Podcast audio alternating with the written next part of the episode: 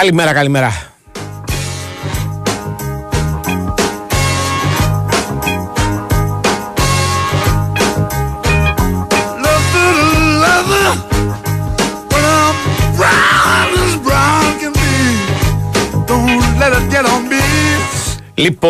Λοιπόν, να τα πάρουμε με τη σειρά. Να πούμε ότι 10 λεπτά μετά τις 12 είμαστε εδώ στον Big Win Sport FM στους 94,6. Μια εβδομάδα παρακάτω πριν τα Χριστούγεννα, ο Νέαρχος Χιαζόπουλος είναι στην κονσόλα του. Έχουμε εορταστική διάθεση. Το καταλαβαίνετε και από τη μουσική που διαλέγει, οπότε αυτό είναι χρήσιμο και απαραίτητο. Πατάτε σωστά κουμπάκια και γι' αυτό μας ακούτε.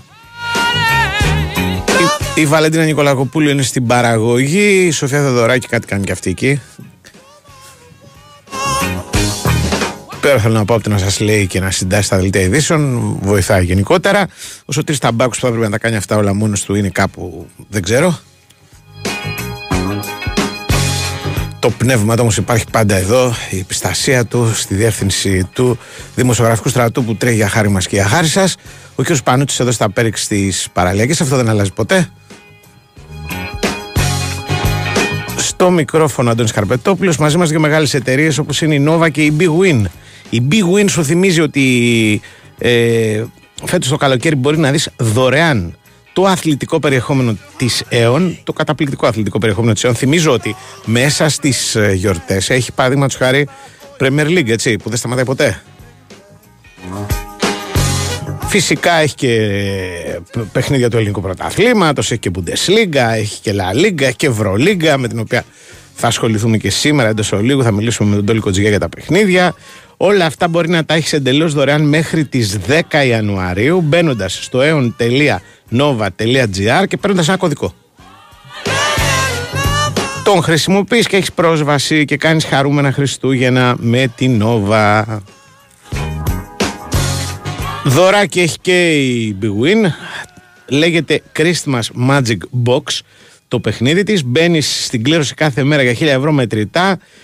Γενικώς στην Big Win υπάρχουν μοναδικά έπαθλα. Όλα αυτά μέχρι τις 10 Ιανουαρίου που, όπως σας λέγα και τις προάλλες, κατά κάποιο τρόπο έχει καθιερωθεί ως η ημερομηνία τέλους των γιορτών. Μονότι όπως λέει και ο Νέαρχος, έχει και άλλες μετά. Ρυθμιστής είναι η ΕΠ. Συμμετοχή επιτρέπεται σε όσους είναι πάνω από 20 ετών. Παίζεις υπεύθυνα με όρους και προϋποθέσεις που θα βρεις στο bigwin.gr. Αυτά με τους τίτλους της αρχής. Ο Νέαρχος θα κάνει ένα break και σε λίγο θα μιλήσουμε με τον Τόλι για την Ευρωλίγκα.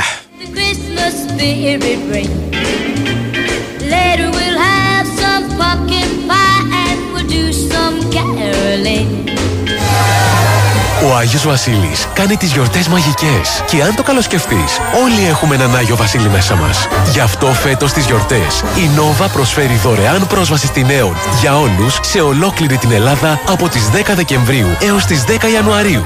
Μπες τώρα στο aeon.nova.gr, πάρε τον δικό σου κωδικό και απόλαυσε κορυφαίο αθλητικό, κινηματογραφικό και παιδικό περιεχόμενο. Χαρούμενες γιορτές από την Νόβα. Ισχύουν οι όροι της υπηρεσίας ΕΟΝ. Big Win Sport FM 94,6. Μάθε τι παίζει με την Big Win. Και σήμερα η Big Win σε βάζει στα γήπεδα της Ελλάδας και σου κάνει πάσα στους σημαντικότερους αγώνες της ημέρας. Απολαύστε τις τελευταίες μάχες του ελληνικού πρωταθλήματος για το 2023 στον Big Win Sport FM 94,6. Την Τετάρτη ο Παναθηναϊκός καλείται να ξεπεράσει στον Βόλο το εμπόδιο της ομώνυμης ομάδας στις 7 και ο Άρης υποδέχεται τη Λαμία στις 5. Η αυλαία της χρονιάς κλείνει την Πέμπτη με τη δοκιμασία του Ολυμπιακού στο Περιστέρι κόντρα στον Ατρόμητο στις 8.30. 30 λεπτά νωρίτερα ο ΠΑΟΚ αντιμετωπίζει εκτός έδρας στην Κηφισιά, ενώ στις 5 η ΑΕΚ καλείται να φύγει δίχως απώλειες από το γήπεδο του Πανσεραϊκού.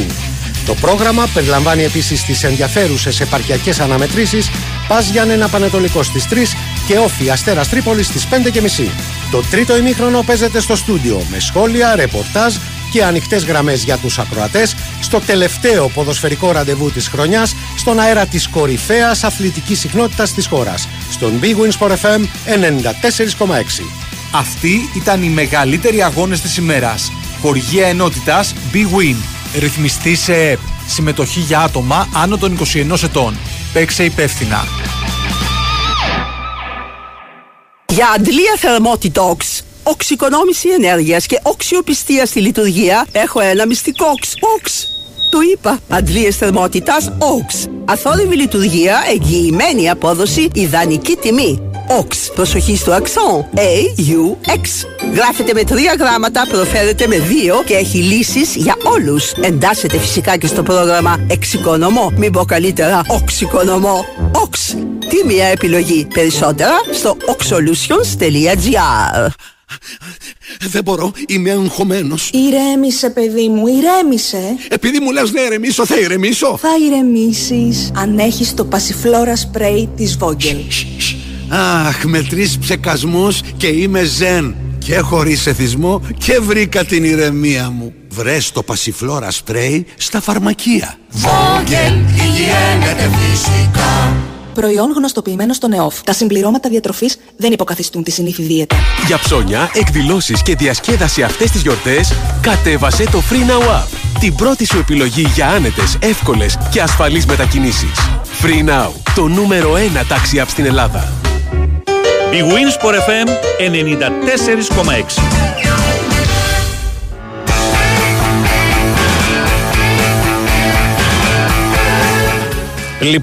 Λοιπόν, θα πάμε στον Τόλι μόλις πω εγώ το πρόγραμμα της Ευρωλίγκας. Έχετε λυσάξει τα μηνύματα για τα μάτς του Ολυμπιακού, της ΑΕΚ. Θα τα πούμε μετά, βρε παιδιά, έχουμε πολύ χρόνο για να τα συζητήσουμε για αυτά.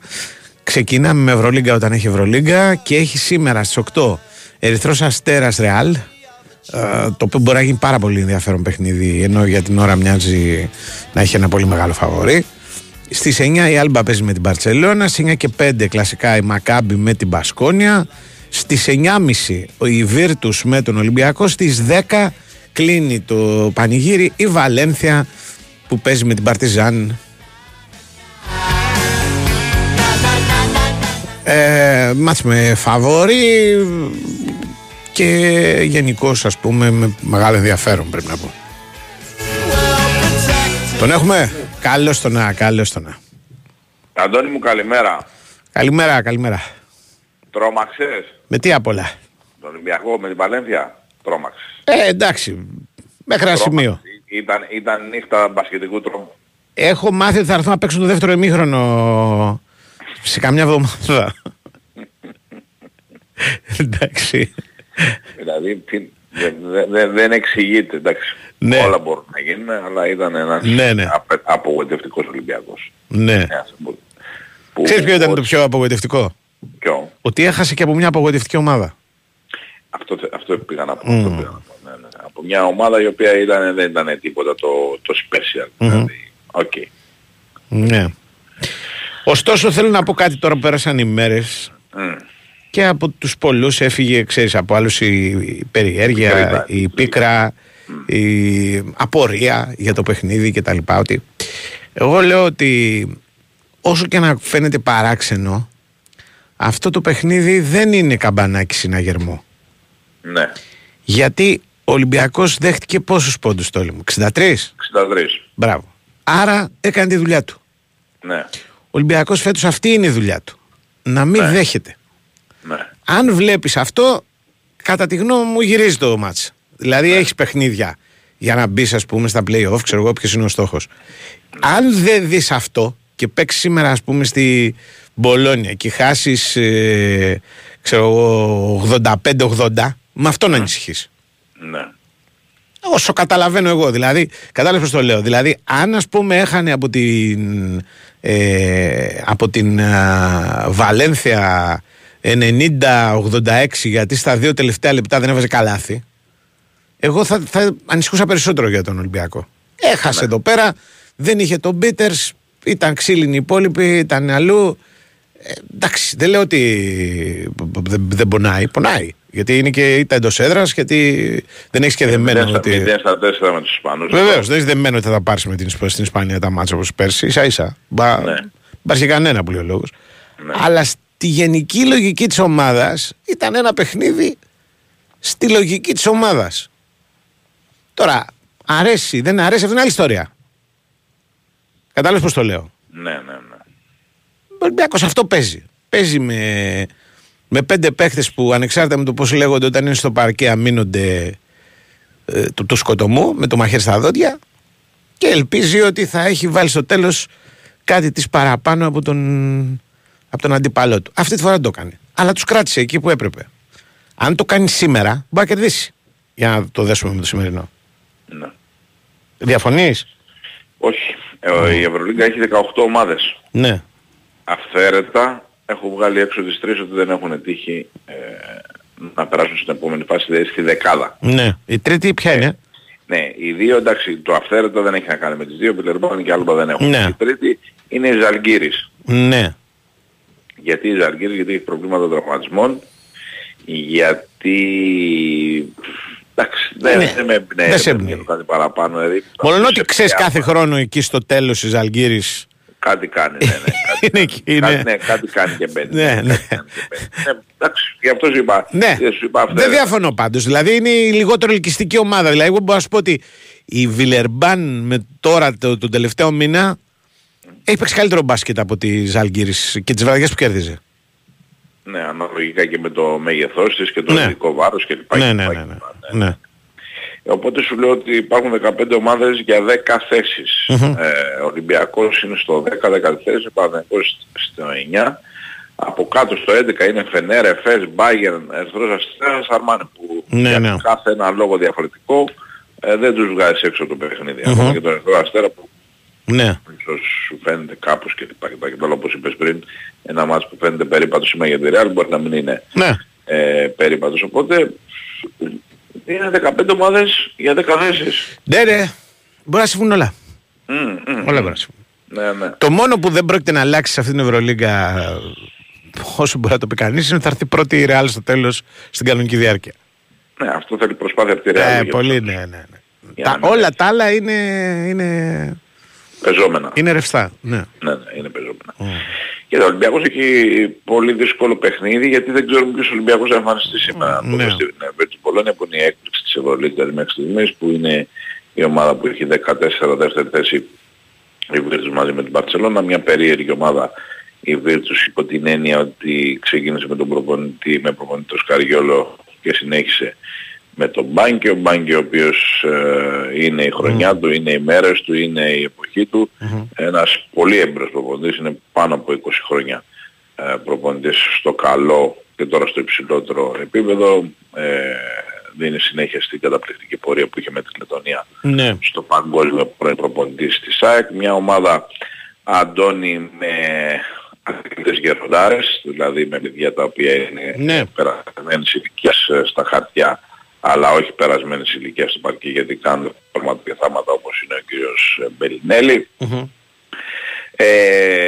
Είναι πρώην του Ολυμπιακού ο κύριος Χάκετ και ο κύριος Ντάνστον, ο Σέγγελη, ο οποίος κάνει την καλύτερη χρονιά της ζωής του, ή εμπασχετός είναι μία από τις δύο καλύτερες χρονιές της ζωής του. Περίεργη ομάδα, μια περίεργη ομάδα με την έννοια ότι... Θα σας πω κάτι. Ναι. Σε ορισμένα πράγματα εμένα η Βίρτους μου θυμίζει τον περσινό Ολυμπιακό. Ναι. Δηλαδή ένας προπονητής που τα έχει πάρει όλα επόμου, που εμφανίζεται μάλιστα στην προκειμένη περίπτωση και λίγο καθυστερημένα, αλλά με πολύ ξεκάθαρες ιδέες. Γιατί θέλεις και ήταν έτοιμος να πάρει τη δουλειά. Βεβαίως, ναι.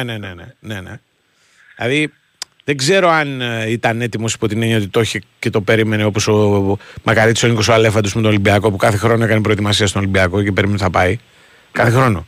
Λοιπόν, αλλά αυτός φάνηκε πραγματικά ότι το περίμενε. Πολύ εμπειρία. Εντάξει, είναι και Ιταλός, οπότε ξέρει και το έργο. Βεβαίως, ναι. Ομάδα με πολλή εμπειρία. Έτσι, μεγάλη, όπως είπες, με πολλά μεγάλα παιδιά. Ναι. Κάμποσους παίκτες που έχουν χρόνια παίζουν μαζί. Εκεί. Το οποίο είναι πάντα μια μαγιά, ας πούμε, πάρα πολύ χρήσιμη. Και να μην παίζουν μαζί, νομίζω ότι όλοι παίζουν μαζί αυτοί. Ναι, και κάποιοι που έχουν μπει την τελευταία χρονιά, που ήρθαν τώρα, μοιάζουν να είναι και χρόνια. Έτσι είναι, αυτό είναι πολύ, ξέρεις, είναι το χαρακτηριστικό των καλών ομάδων, των δεμένων ομάδων τόλοι. Δηλαδή, αφομοιώνουν τον καινούριο πάρα πολύ γρήγορα. Εντάξει, δηλαδή, και ένα παιχνίδι με πολύ σχήμα στην επίθεση, εξτραπάσα, εντάξει, όχι τόσο όσο του Ολυμπιακού, ας πούμε, αλλά με στόχευση, χωρίς τίποτα, ας πούμε, χωρίς, με ελάχιστους πώς το λένε, αυτοσχεδιασμούς. Δηλαδή, ακόμα και τα σουτ του Μπιλινέλη, που πολλά είναι και δολοφονικά και δύσκολα κτλ., είναι σουτ που τα περιμένεις. Δεν είναι, ας πούμε, ο ήρωας μιας βραδιάς. Είναι ένας σταθερός παίκτης, ο οποίος ξέρεις ότι θα τα πάρει. Ναι. Κατάλαβες, θα τα πάρει τα σουτ. Ναι, 15 χρόνια σχεδόν στο NBA, παίκτης πολύ ψηλός. Ναι, ναι. Εμένα σε αυτά μου τον θυμίζει πολύ η Βίρτους στον Ολυμπιακό. Απ' την άλλη, η Βίρτους είναι μια ομάδα που έτσι όπως είναι φτιαγμένη, ο περσινός Ολυμπιακός, για τον φετινό θέλω να δω, θα την είχε πολύ άνετα. Όχι να την κερδίσει άνετα, προσοχή. Θα μπορούσε πολύ εύκολα να προσαρμοστεί σε αυτό που είναι το παιχνίδι της γενικά. Δηλαδή είναι δυνατός κοντά στο καλάθι, που αυτή δεν είναι τόσο, δεν έχει φόρα, ας πούμε, πεντάρια θηρία. Έχει παίχτες να παίξουν τον Σεγγέλια. Έχει παίχτες να παίξουν τον Μπιλινέλη. Δεν νομίζω ότι μπορεί να πάρει το μάτς, ας πούμε, να βάλει 20 πόντους ο Χάκετ απόψε. Του ταιριάζει, αλλά του περσινού.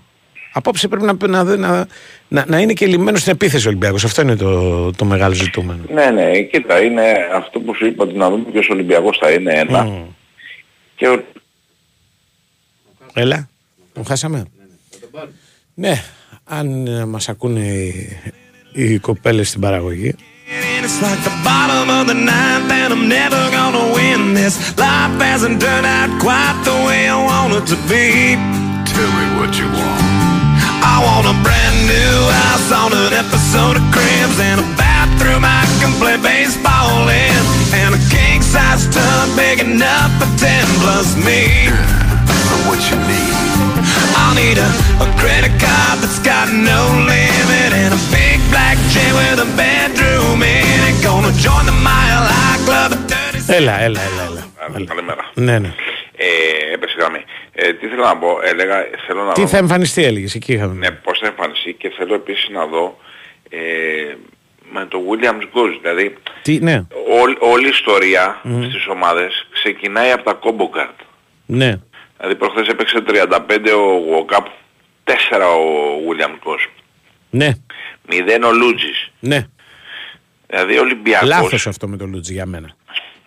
Όχι, εγώ δεν λέω αν είναι λάθος, αλλά... Όχι, εγώ το λέω. Δηλαδή, γιατί... είναι δύσκολο να προχωρήσεις όταν δεν έχεις κόμπο γκάρντ. Δηλαδή ο Ολυμπιακός πήρε κόμπο γκάρντ, δηλαδή πήρε παίχτη το Μήτρου Λόγκ να τον εβάλεις στη διαδικασία. Δηλαδή πήρε έξτρα παίχτη. Αλλά προχθές έπαιξε με έναν. Δηλαδή ο William Goose, μία που μπήκε και μία που βγήκε. Όχι μόνο. Είπε στο τέλος ο Μπαρτζόκας ότι το δεύτερο δεκάλεπτο του στοίχισε το μάτς. Ναι. Το δεύτερο δεκάλεπτο είναι το δεκάλεπτο που παίζεις με αυτοί. Ο Williams Goss, ο Πετρούσεφ, ο Σίκμα, ο Μπρασντέκης παίζει αρκετά. Ναι. Και είναι ένα θέμα αυτό. Να σου κάνω μια ερώτηση που μου είπε ένας φίλος. Να την κάνεις. Αυτό να πούμε. Βλέπεις άλλη αλλαγή στον Ολυμπιακό? Φέτος όχι. Όχι, φέτος τι εννοείς, το 23? Ναι, μέχρι το τέλος της σεζόν. Μέχρι το τέλος της σεζόν, της αγωνιστικής σεζόν? Ναι. Α, όχι λες. Όχι, γιατί είναι Ολυμπιακός, Ναι. Ολυμπιακός, ο Μπαρτζόκας. Εγώ έλεγα όταν υπήρχε χρόνος, αν θυμάσαι, ότι αν κάτι χρειάζεται, είναι ένας παίκτης πίσω ή μπροστά από τον Κάναν. Ναι. Δεν συμφωνούσε ο coach. Ο coach θέλει... Ξεκινάει από αυτό. Δηλαδή και ο Μήτρου Λόγκ ήρθε για το ελληνικό διαβατήριο γιατί παίζει άμυνα. Μπαίνει με κανένας όταν μπει ο Μήτρου Λόγκ μέσα αλλάξει το επιθετικό στάτους του. Και για το ελληνικό πρωτάθλημα. Και για το ελληνικό πρωτάθλημα. Αλλά το ξαναλέω, δεν θα αλλάξει το επιθετικό στάτους. Μπαίνει με κανένας να μπει μέσα ο Μήτρου Λόγκ να ρίχνει 20 άρες. Δεν είναι τέτοια περίπτωση. Λοιπόν. Εσύ λέει δηλαδή ότι ο Ολυμπιακός ήθελε έναν αν. Ναι. Ή κάτι τέτοιο. Ναι. Κάτι παρεμφερή, κάτι τέτοιο. Δηλαδή, έναν παίχτη, ρε παιδί μου, να τον κουβαλήσει λίγο. Δεν το λέω εγώ, το έχει πει ο Γουόκαπ αυτό το καλοκαίρι. Ναι. Ο Γουόκαπ το καλοκαίρι είπε: ωραία, η αμυντική δουλειά. Αλλά χρειάζεται και κάποιος. Λοιπόν, δεν έγινε αυτό το πράγμα. Τώρα τι θα κάνουμε. Με ό,τι υπάρχει θα απορρευτεί. Και όπου βγει. Άρα, εσύ αποκλείεις προσθήκη ή αλλαγή. Ναι, εγώ το αποκλείω. Τώρα. Με ρωτάς τη γνώμη μου, σου απαντάω. Δηλαδή δεν είναι ότι δεν τη χρειάζεται. Είναι ότι δεν μου φαίνεται πιθανό. Πώς να σου πω. Ναι. Εντάξει. Σου φαίνεται πιθανό αυτό που μου λένε οι Ολυμπιακοί, ότι σε 1,5 μήνα ο Ολυμπιακός θα είναι λουκούμι? Μπορεί. Ναι.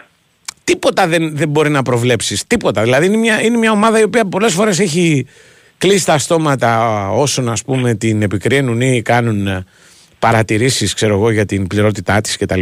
Χωρίς αυτό όμως να σημαίνει ότι πρόσεξε, μπορεί να είναι λουκούμι που λες εσύ. Πάλι κατά τη γνώμη μου θα χρειαζόταν κάτι. Ναι. Πέρσι που έπαιξε τελικό Ευρωλίγκα περί το πρωτάθλημα, ήταν επιτυχημένος κτλ. Πάλι για μένα κάτι μου λείπει εκεί. Ναι, αλλά είναι γούστα αυτά τώρα. Τι να κάνουμε. Κάνε ένα γρήγορο προγνωστικό για τα άλλα και τα πούμε αύριο, έτσι δεν είναι. Αύριο πρώτα θέλω να είμαστε καλά. Ερυθρός Αστέρας Ρεάλ. Δύσκολα να κάνει την έκπληξη. Ο Αστέρας. Άλβα Μπαρτσελώνα διπλό. Μακάμπι Μπασκόνια. Άσος. Μπασκόνια ήταν απελπιστική στο μάτι της παραδείγματος με την Μπαρτσελώνα. Βαλένθια Παρτίζαν να δώσει μια παραπάνω τύχη στην Παρτίζαν. Να πούμε ότι κλείνοντας τη Βίρτους Μπολόνια έχασε στο Ιταλικό Πρωτάθλημα από τη Βενέτσια 84-85. Η Βενέτσια η οποία συνδέεται τις τελευταίες ώρες με τον Καμπεγγέλε της ΑΕΚ ότι είναι να τον πάρει. Μάλιστα. Καλημέρα. I'm through with standing in line, the clubs I'll never get in. It's like the bottom of the ninth and I'm never gonna win this. Life hasn't turned out. It's a rainy afternoon, 1990. In a big city. Jeez, it's been 20 years. Candy. You were so fine.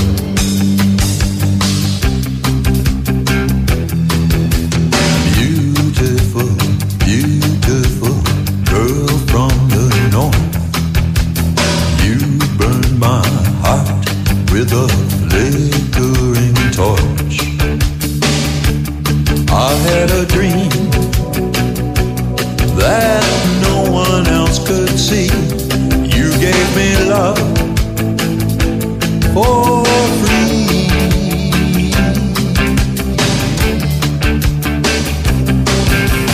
Candy, candy, candy, I can't let you go. All my life I loved you so. Candy, candy, candy, I can't let you go. Life is... Μάλιστα, έχει έρθει και ο Πανούτσος, εδώ είναι, μην ανησυχείτε.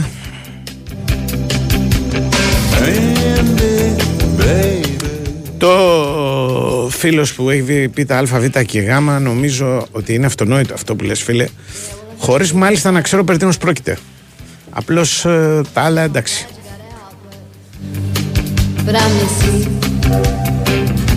Εννοείται ότι κάνουμε πλάκα.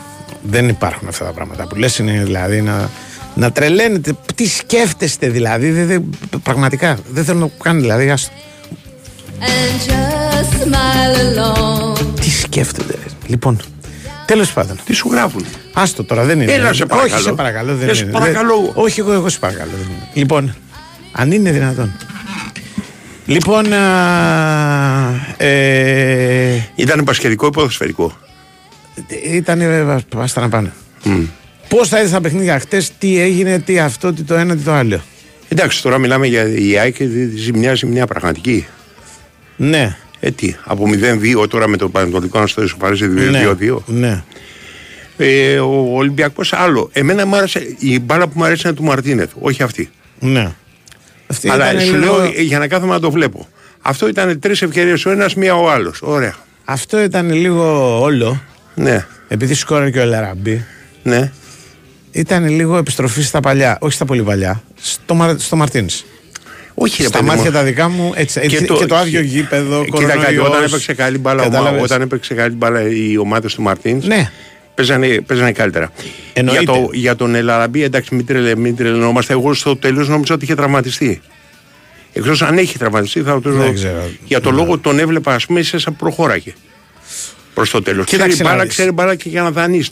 Εγώ το λέω, ρε παιδί μου. Ελά, ρε παιδί μου, δεν έχει σχέση με τον Ελκάμπη σε επίπεδο μπάλα. Ο άνθρωπος ξέρει, ο ένας ξέρει μπάλα, ο άλλος. Εγώ πιστεύω είναι ένα one touch player. Είναι ο καλύτερος ξένος σέντερφορ που έχει ποτέ ο Ολυμπιακός. Ποιος? Ο Λαραμπή.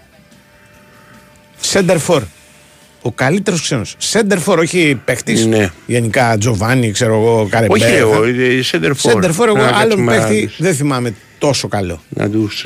και με τέτοια διάρκεια, όχι να παίξεις δύο παιχνίδια. Ναι, ρε παιδί μου, εντάξει, μπορεί, και από τα γκολ που έχει βάλει. Ναι. Αλλά ναι. Από ηλικία, εγώ πιστεύω 30 λεπτά σκάρτα έχεις στα πόδια του. Δεν είναι η λύση. Α, βρήκαμε τώρα τη λύση. Όχι, αλλά έτσι όπως είναι η ιστορία τώρα, με τον Ελ Καμπί να φεύγει και να πηγαίνει στον Κόπα Αφρικα και να μην υπάρχει από την 1η Ιανουαρίου, επί της ουσίας. Έχεις ένα πληρωματικό. Δεν παίξει ο Λαραμπί. Τι θα παίξει, δύο-τρία παιχνίδια μέχρι να αποκτηθεί σεντερφόρ. Θα παίξει. Δεν βγάζει ημίχρονα. Θα δούμε. Προφανώς θα δούμε. Είδαμε χτες. Χτες αυτό ήταν χρήσιμος ο Λαραμπί. Ρε παιδί μου, σου λέω δεν βγάζει ημίχρονα. Από χρόνο δεν είναι. Δεν είναι, σου λέω, αν είναι χρήσιμος ή όχι. Δηλαδή ένα 20 λεπτό που έχεις στα πόδια του είναι χρήσιμος. Και όχι απλά είναι χρήσιμος, είναι πολύτιμος για το λόγο ότι ξέρει περισσότερη μπάλα από όλους. Ναι. Μπροστά. Χτες για μένα ο καλύτερος παίκτης ήταν ο Μαζούρας. Ναι, συμφωνώ, ήταν από τους πιο καλούς. Μαζούρας, ο Ροντινέ και μετά ο Ορτέγκα. Τον Ορτέγκα, εγώ νομίζω έσαι λίγο καλύτερος από τον Ορτέγκα. Ωραία, πάλι 250 μπάλες, ξέρεις, αυτό που ξανακάνει έσαι. Δηλαδή, ναι. Άμα περιμένεις, ας πούμε, να. Κάπου εκεί είναι. Αυτή ήταν η καλή. Καταλαβες. Ναι. Αυτά είναι καλή χτες, σοβαρή εμφάνιση, δηλαδή εμένα μου φάνηκε καλύτερα ο Πιανκόν από το προηγούμενο μάτς. Δηλαδή μοιάζει να ξέρεις, πιο γυμνασμένος, μοιάζει να είναι πιο γυμνασμένος και δηλαδή μόνο μία φορά πουλήσει την μπάλα κατεβάζοντάς την, αλλά ένα στόπερ που κατεβάζει την μπάλα την πουλήσει και μία φορά. Ναι, και το σπουδαιότερο δεν είναι να μην φάει πλάτες, ξέρεις, να μην του φύγει παίχτης όπως σε προηγούμενα παιχνίδια, δηλαδή... Η ΑΕΚ έχει μεγάλο πρόβλημα με τους τραυματισμούς. Μεγάλο όμως πρόβλημα, πραγματικά. Ναι. Ναι. Δηλαδή το να μην, πώς το λένε, το να μην ανακοινώνεις στο ιατρικό ανακοινωθέν δεν σημαίνει ότι δεν τραυματίζονται. Ναι. Πώς το λένε, έχασε και τον συντιμπαίχτες, έτσι. Ναι. Ό,τι να πω συντιμπαίχτη ψήφισε. Ναι, ρε παιδί μου. Δεν είναι εντωμεταξύ επειδή κάνει. Η ΑΕΚ, κοίταξε να δεις τώρα. Πέρα από το ότι όντως είναι μεγάλο πρόβλημα αυτό το που συζητάμε. Δηλαδή δεν είναι το ζήτημα. Ο κόσμος λέει η εντεκάδα είναι αυτή. Όχι, δεν είναι αυτό. Το μεγαλύτερο πρόβλημα σε αυτή την περίπτωση είναι ότι δημιουργείται εντός της ομάδας ένας φόβος. Ότι όπα, ποιος θα είναι ο επόμενος που θα χτυπήσει. Δηλαδή τα χτυπάνε συνέχεια, οι παίκτες τους συζητάνε. Λέει τι γίνεται να πούμε. Φέτος έχουμε 15 τραυματισμούς. Έτσι ξέρω.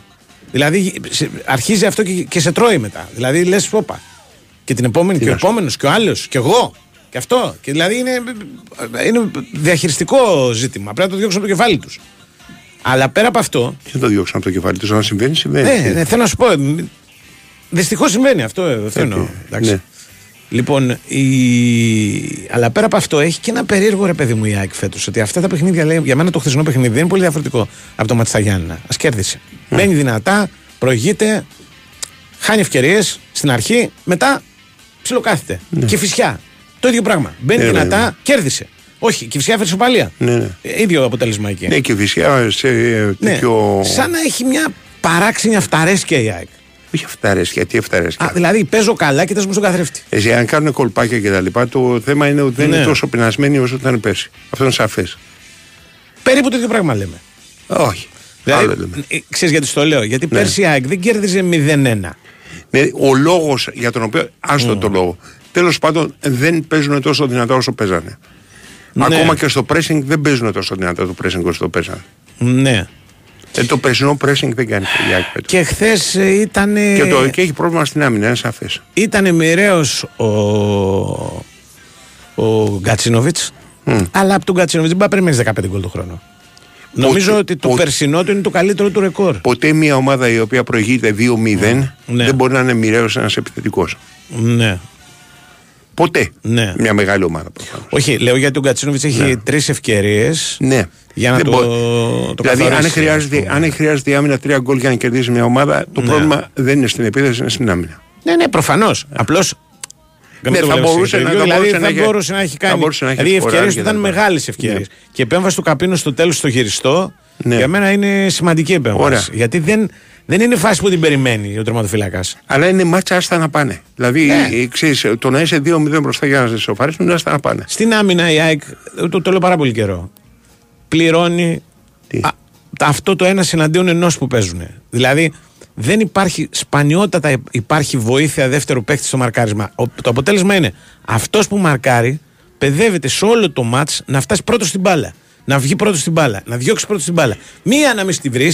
Αυτά τα πέναλτι δηλαδή, το χθεσινό, το πέναλτι του Σιμάνσκι με την Μπράιτον, το πέναλτι εδώ στη Φιλαδέλφια με τον Άγιαξ, με ποιον ήταν. Είναι η ίδια πέναλτι. Είναι ένας παίκτης ο οποίος προσπαθούσε να φτάσει στην μπάλα πρώτος, βρίσκει τον αντίπαλο. Ναι. Πάει να κλωτσίσει να βγει μπροστά, ναι. Δεν βρίσκει την μπάλα, γιατί παρεμβάλλεται ο αντίπαλος, γιατί δεν το μετράει και σωστά και, ναι. Και τον σηκώνει στον αέρα. Δηλαδή θέλω να πω, ο Παναθηναϊκός παραδείγματος χάρη, που καθώς έχει προβλήματα στην άμυνα, ναι. Δεν θα δεχτεί αυτό το πέναλτι ποτέ. Θα πάει ο Σέγκεφελτ, θα κολλήσει στον παίκτη του Πανετολικού, θα έρθει ένας δεύτερος, ο Γετβάη, ξέρω εγώ, ο Αράο ή ο Παπαδόπουλο. Τα στόπερ δεύτερο, εντάξει, θα έρθει. Ναι, ή τον πλάγιο ή τον πλάγιο μπάκ. Το θέμα είναι ότι τα αμυντικό χάφαν την υπόλοιπη. Ναι, ο Ιωκόφτη και θα, ναι. Δεν θα τον αφήσεις να στρίψει, θα πάνε 2-1, θα τον αναγκάσουν. Okay. Στην ΑΕΚ δεν υπάρχουν αυτά. Στην ΑΕΚ είναι ένας με ένα. Πάμε. Αν σε κερδίσω, σε κέρδισα. Δεν σε κερδίσω, μπάκ ή οτιδήποτε. Είναι το ρίσκο που παίρνει για να έχει έναν ελεύθερο παίκτη να φύγει, να μην χαρίσει κανέναν. Είναι και η νοοτροπία μιας ομάδας. Αν μια ομάδα παίζει ακόμα και στις προπονήσεις πολύ δυνατά, ας πούμε, θα κάνει και περισσότερα πέναλτι. Ξέρεις. Δηλαδή, από τη στιγμή για την οποία ξέρω εγώ, μου κουντί τραυματίζει τον Πινέδα σε προπόνηση. Ναι, παίζουν. Δεν έχουμε όλη την εικόνα. Παίζουν δυνατά στην προπόνηση. Αυτό το λένε και από το ρεπορτάζ. Όταν πηγαίνανε εκεί. Αν να μείνει με αυτόν τον τρόπο και δεν παίζει και δυνατά. Καταλαβαίνεις, δηλαδή θα σου κάνει ο άλλος. Εάν είσαι ένας με έναν, σημαίνει ότι έχεις περισσότερους μπροστά, βέβαια. Ναι. Αυτό, okay, είναι αυτό είναι το κέρδος. Δεν χαρίζει παίχτες, καταλαβαίνεις. Ναι. Δεν χαρίζει παίχτες. Γι' αυτό είναι και πιο παραγωγική. Με ένα αμυντικό χαφ. Ναι. Ο Ολυμπιακός, για παράδειγμα, παίζει σίγουρα με 1,5 έως 2. Γιατί έχει και το Μαντί Καμαράο που είναι πολλές βοήθειες στα αμυντικά χαφ. Βεβαίως. Και ο ΠΑΟΚ. Mm-hmm. Ο ΠΑΟΚ σταθερά παίζει με δύο παίκτες οι οποίοι είναι μπροστά από την άμυνα με διάθεση και να βοηθήσουν όσο βοηθάνε. Τέλος πάντων, όταν πηγαίνεις για να τερματίσεις πρώτος, μια ομάδα να βγει πρώτη. Και να πει, εντάξει, ή να έχει ελπίδες, ας πούμε, να περάσει πρώτη ώστε να μπορείς να τερματίσεις και ξέρεις, για τις γιορτές πρώτη. Και προηγείται 2-0 και την ισοφαρίζουν, ζημιά, κάνουν εκεί. Βέβαια. Και είναι και μεγάλη ζημιά γιατί προηγήθηκε με 0-2. Και είναι και μεγάλη ζημιά γιατί έχουν προηγηθεί και τέτοια παιχνίδια. Δεν είναι ένα σύμπτωμα. Ναι, ότι δεν είναι κάτι συμπτωματικό. Μας έτυχε, ήμασταν κουρασμένοι από το ταξίδι στο Άμστερνταμ, απογοητευμένοι γιατί δεν κερδίσαμε, ξέρω εγώ, δεν πήραμε την ισοπαλία, δεν περάσαμε με τον Άγιαξ. Ό,τι θέλεις. Αυτά μπορεί να υπάρχουν. Αλλά είναι ίδιο παιχνίδι, το ξαναλέω, και με προηγούμενα παιχνίδια. Ναι. Και με ανάλογο τύπο ομάδες. Τώρα, μπορεί με την Κηφισιά να το πληρώσεις. Μπορεί με τα Γιάννενα να μην το πληρώσεις. Με τον Πανετολικό το πληρώνεις. Και αν δεν βγεις από αυτό το. Αν δεν βρεις έναν τρόπο να το κάνεις καλύτερα, θα το πληρώσεις και προσεχώς. Δηλαδή, έχει τέτοιες ομάδες που ξέρεις, δεν το παρατάνε, ας πούμε, το μάτς γιατί χάνουν 0-2. Έχει το. Ίσως γιατί. Εντάξει, δεν έχετε. Δηλαδή, τιμή και δόξα στον Πετράκη, ο οποίος έκλαψε. Το ξέρεις στις δηλώσεις. Όταν έκανε δήλωση μετά το μάτς, όχι στη συνέντευξη τύπου, το ξέρεις, τη φλάσσα, το stand-up. Ναι. Το πήραν τα κλάματα. Συγκινήθηκε από την προσπάθεια. Ναι. Συγκινήθηκε από την προσπάθεια. Μα ήταν και ηρωική η προσπάθεια. Δηλαδή στο τέλος η Τριάκη έκανε την τελευταία ευκαιρία, η τελευταία ευκαιρίας σοβαρή είναι αυτή με τον χειριστό του Γκατσίνοβιτς. Που βγάζει πώς το λένε, ο Καπίνο. Μετά έχει μια κεφαλιά του Βίντα, αν δεν κάνω λάθος, που φεύγει out, αλλά δεν είναι τόσο επικίνδυνη. Όχι, παιδί μου, δεν έχει μετά. Δεν είναι για γκολ και ένα σούτ από το ύψος της μεγάλης περιοχής επίσης. Τίποτα το φοβερό. Αλλά ότι είναι ηρωικός ο Πανετολικός, είναι ηρωικός και έχει τρομερή πλάκα στο φινάλε για το ένας που σου λέω. Η φάση με τον Μάνταλο και τον Καρέλη. Ναι. Που είναι ο Μάνταλος με τον Καρέλη, δυο τους, ένα γήπεδο άδειο και τον αρπάζει ο Μάνταλος στον Καρέλη για να μην φύγει. Δεν έχει την μπάλα ο Καρέλης. Την έχει την μπάλα, είναι στην άλλη πλευρά. Ναι, και διαμαρτύρεται μετά. Επειδή όμως ένας τον τραβάει εκεί και τον έχει και παίρνει και κάρτα ο Καρέλης. Λοιπόν. Μπράβο του Πετράκη πάντως. Μπράβο του Πετράκη, του έλεγες πιο πριν, συμφωνώ μαζί σου. Ο Πετράκης τον αναμόρφωσε. Είναι σολοπωμένος ο Πανετολικός. Άλλο χαρακτήρα σαν ομάδα, άλλο ενθουσιασμό. Τους έβλεπες, φαινόταν, έκανε μπαμ. Λοιπόν, πάμε στο Δάσο.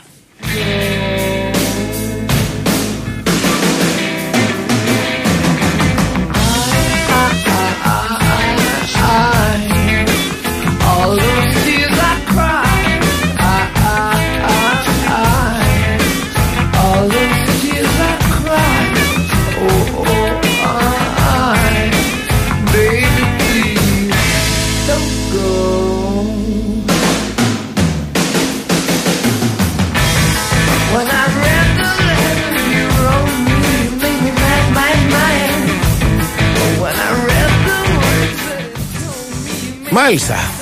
Μάλιστα. Έχουμε τον Τάσο Νικολογιάννη. Βέβαια, γεια σας. Νάτος. Λοιπόν, να πούμε ότι αυτή την ώρα είναι σε εξέλιξη προπόνηση. Σε καμιά ώρα θα μάθουμε την αποστολή. Ναι.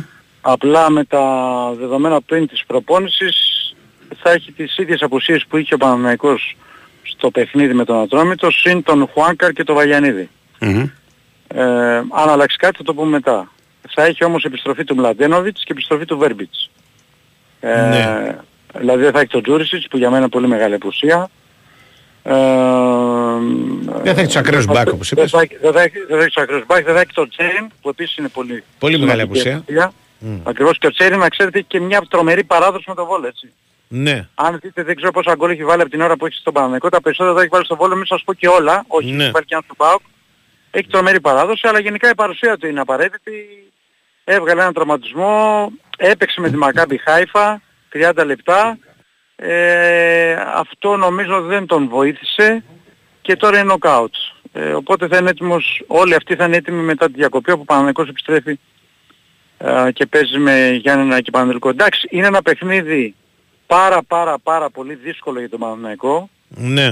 Γιατί αντιμετωπίζει μια ομάδα που έχει ανάλογα χαρακτηριστικά με τον Βόλο, δηλαδή από την ημέρα που άλλαξε ο προπονητής είναι αίτητη.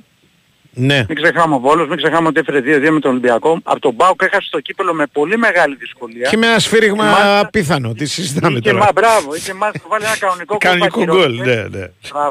Αυτά δεν είναι τυχαία όλα. Είναι μια ομάδα που δείχνει κόντρα σε αυτές τις ομάδες που σας ανέφερα, στον ΠΑΟΚ τώρα που είναι μακράν της δεύτερης η πιο καλή ομάδα, η πιο φορμαρισμένη ομάδα στην Ελλάδα και είδαμε πόσο τον δυσκόλεψε.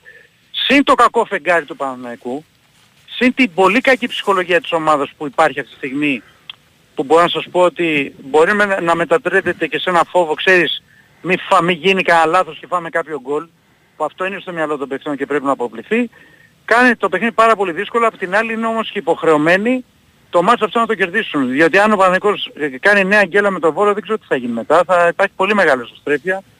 Και τα πράγματα θα είναι πολύ άσχημα. Κοίτα, με το Βόλο έχει ένα περίεργο Παναθηναϊκός ότι τα παιχνίδια του είναι ή κερδίζω άνετα ή με τίποτα. Δηλαδή είναι η ίδια ομάδα η οποία πέρσι κέρδισε 0-5 και έφερε 0-0 στη Λεωφόρο στα play-off. Δηλαδή, το ξέχασα το 0-0 στη Λεωφόρο. Μα είναι το 0-0 είναι από τα πλέον, πώς να σου πω, ανεξήγητα αποτελέσματα του περσινού Παναθηναϊκού. Να φέρει 3-3 άντε να πεις ότι κάτι έγινε. Αν το δεις τελικά στην τελική σούμα θα μου πεις. Μπορεί να το τον ελληνικό και τον Όφη. Αλλά εκεί και φτάσει στο πρωτάθλημα τους στήχησε. Μπορεί αυτό να ήταν. Δεν σου λέω θα το. Νομίζω θα είχε την ισοπαλία με τον Ολυμπιακό στο προτελευταίο. Μπράβο, αυτό λέει ο Πανούτσος. Μπορεί να είχαν πάλι, δεν σου λέω θα είχαν, αλλά θα έχει την ισοπαλία. Δεν είχε αποτέλεσμα παραπάνω. Οπότε τους στήχησε πάρα πολύ. Και είναι σε κακό φεγγάρι η ομάδα, γι' αυτό το λέω. Γι' αυτό λέω ότι είναι δύσκολο το μάτς. Έχει και πάρα πολλές απουσίες, δηλαδή δεν είναι να πεις ρε παιδί μου ότι είναι καλά ο Τζούρισιτς, τον βάζει μέσα, δίνει μια έναν άλλο αέρα στην ομάδα. Και παίζει και άλλη μπάλα ο Βόλος τώρα. Δεν είναι ο Βόλος που ήταν στο πρώτο κομμάτι. Ακριβώς. Οπότε δύσκολο μάτς, όντως. Το κάνει το παιχνίδι πάρα πολύ δύσκολο. Η αλήθεια είναι ότι έχει σημάνει συναγερμό στην ομάδα. Εχθές δηλαδή μετά την ήττα και μεταξύ του τεχνικού team και μεταξύ των ποδοσφαιριστών ξέρουν πόσο δύσκολη είναι η κατάσταση. Ναι. Και θέλουν να διαχειριστούν σωστά, να πάρουν αυτό το μάτς. Μετά να πάρουν μια άδεια να καθαρίσουν λίγο το μυαλό τους και όταν επιστρέψουν την άδεια να δουλέψουν λίγο πάνω στις αδυναμίες, γιατί είναι φανερό το πρόβλημα της ομάδας που δεν έχει να κάνει μόνο με τον τερματοφύλακα. Θα πει κάποιος ότι αυτά που έχει κάνει ο Μπρινιόλ με τον Ατρόμητο στήξαν πολύ. Για μένα είναι ένα γενικό πρόβλημα, το βλέπω τουλάχιστον εδώ και ένα μήνα σε τόσο έντονο βαθμό της ανασταλτικής λειτουργίας της ομάδας συνολικά. Άμα δει κάποιος τα 6 γκολς δηλαδή, που τις ευκαιρίες με βάση τα γκολ που έπρεπε να δεχθεί ο Παναθηναϊκός, είναι 2 γκολ παραπάνω από αυτά που έχεις δεχθεί. Δηλαδή θέλω να πω δηλαδή ότι έτσι αλλιώς η ανασταλτική του λειτουργία δεν είναι καλή και είναι ένα θέμα που ο Γιωβάνοβιτς έχει την ευθύνη και πρέπει να το φτιάξει μαζί με τους συνεργάτες του. Είναι η λειτουργία μου, οι ικανότητες του καθενός. Αυτό είναι η μεγάλη διαφορά. Τι να φτιάξεις. Πιστεύω, είναι συνδυασμός. Θα σου πω τι πιστεύω. Πιστεύω ότι στην άμυνα λείπει ένα στόπερ που είναι θέμα αυτό που λέει ο Πανούτσος. Δηλαδή ότι. Για μένα ο Μάγνουσον δεν ήταν ο καλύτερος αμυντικός, αλλά ήταν ο μοναδικός από τους κεντρικούς αμυντικούς. Ήταν ο πιο τεράστια προσωπικότητα, τεράστια προσωπικότητα. Ναι. Και έδινε ηρεμία στην ομάδα όταν είχε την πάρα στα πόδια του. Μπορεί αμυντικός να μην ήταν καλός, αλλά έπαιρνε τις σωστές θέσεις και ψηλά. Και δεν ήταν και τόσο χαλή αμυντικός. Απλά δεν ήταν το τρώει παιδιά. Ναι. Δεν είχε αυτό το χαρακτήρα. Αλλά εγώ νομίζω ότι στον Παναθηναϊκό λείπει ακόμη και ο Σάρλια. Ο Σάρλια πέρσι για μένα έκανε καλύτερο πρωτάθλημα από τον Γετβάη. Έδινε όγκο, ύψος. Ωραία. Να μπορούσε να τον έχεις. Με το Γετβάη, όχι αυτό που παρουσιάστηκε στα πρώτα παιχνίδια. Η αλήθεια είναι ότι ο Γετβάη των πρώτων αγώνων ήταν καλός. Έχει παίξει υψηλό επίπεδο μας. Κοίτα. Σχέση με τον Γετβάη που βλέπουμε τώρα, συμφωνώ. Δεν θέλω να τον αδικώ. Ο Γετβάη είναι καλός σε ένα πράγμα. Στο πάρε αυτόν και κυνήγησε τον σε όλο το γήπεδο. Μπορεί να τον κυνηγήσει. Ανεξάρτητα από αυτό που κόψει. Αλλά θέλω να σου πω ότι θα τον κυνηγήσεις, ρε παιδί. Δεν κρύβεται, δεν είναι. Ξέρετε, κουνιέμαι. Είναι, αλλά σαν προσόντα, δηλαδή όγκο, ύψος κτλ. Ο Σάρλια για μένα τα καλύτερα. Όγκο, όχι. Ύψος, ναι. Και όγκο, γιατί. Ποιο τετράγωνο του Σάρλια. Από ο Σάρλια. Ναι, οκ. Η απουσία του Μάγνουσον, που είναι ο παίκτης που έχει ο Παναθηναϊκός, στοιχίζει τον Παναθηναϊκό και ψηλά. Άμα δείτε και τις έντρες. Ο αντίπαλος γεμίζει και ξέρει ότι κάποια στιγμή Τάσο, κάποια στιγμή και αυτό είναι ευθύνη του Γιωβάνοβιτς όμως. Η άμυνα του Παναθηναϊκού έχει ένα πρόβλημα. Ποια είναι η άμυνα βασική τώρα? Ποια είναι η άμυνα βασική? Αυτή τη στιγμή ο Στέκεφερ το Γετβάι. Όχι, δεν υπάρχουν άλλοι. Ο Γετβάι και στα πλάγια είναι ο Βαγιανίδης με τον... Τώρα έχει επιθέσει ο Χουάκαρ.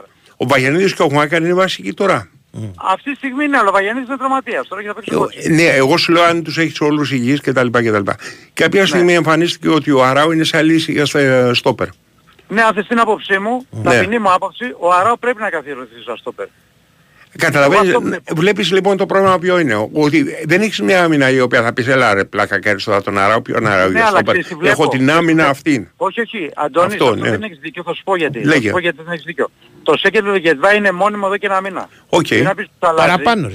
Ναι, δηλαδή παραπάνω. Έχει βάλει ένα-δύο παιχνίδια τον Αρώ, μία λόγω τραυματισμού, μία σωστό. Ναι, αλλά εξής από ό,τι ξεκινήσει το Σέκελ Γετβάη, από τον τραυματισμό του Μάνους. Ξέρεις τι λέω, ότι σε ορισμένες περιπτώσεις έχεις μια άμυνα η οποία η τετράδα είναι τέτοια ποιότητα που δεν τίθεται θέμα. Τώρα θα κάτσουμε να μιλήσουμε ποιος θα παίξει πρώτος και ποιος δεύτερος. Ξέρουμε ποιοι είναι οι πρώτοι.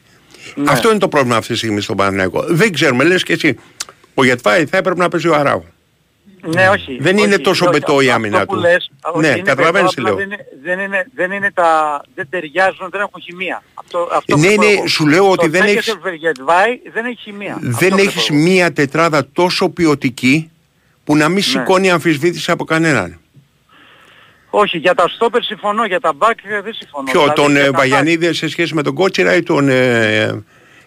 Ο Βαγιανίδης Χουάνκας στα καλά τους είναι τα καλά μπακ της ομάδας. Είναι τα καλά μπακ, οκ. Ναι, είναι τα βασικά μπακ. Τώρα για το κέντρο άμυνα συμφωνώ. Ωραία.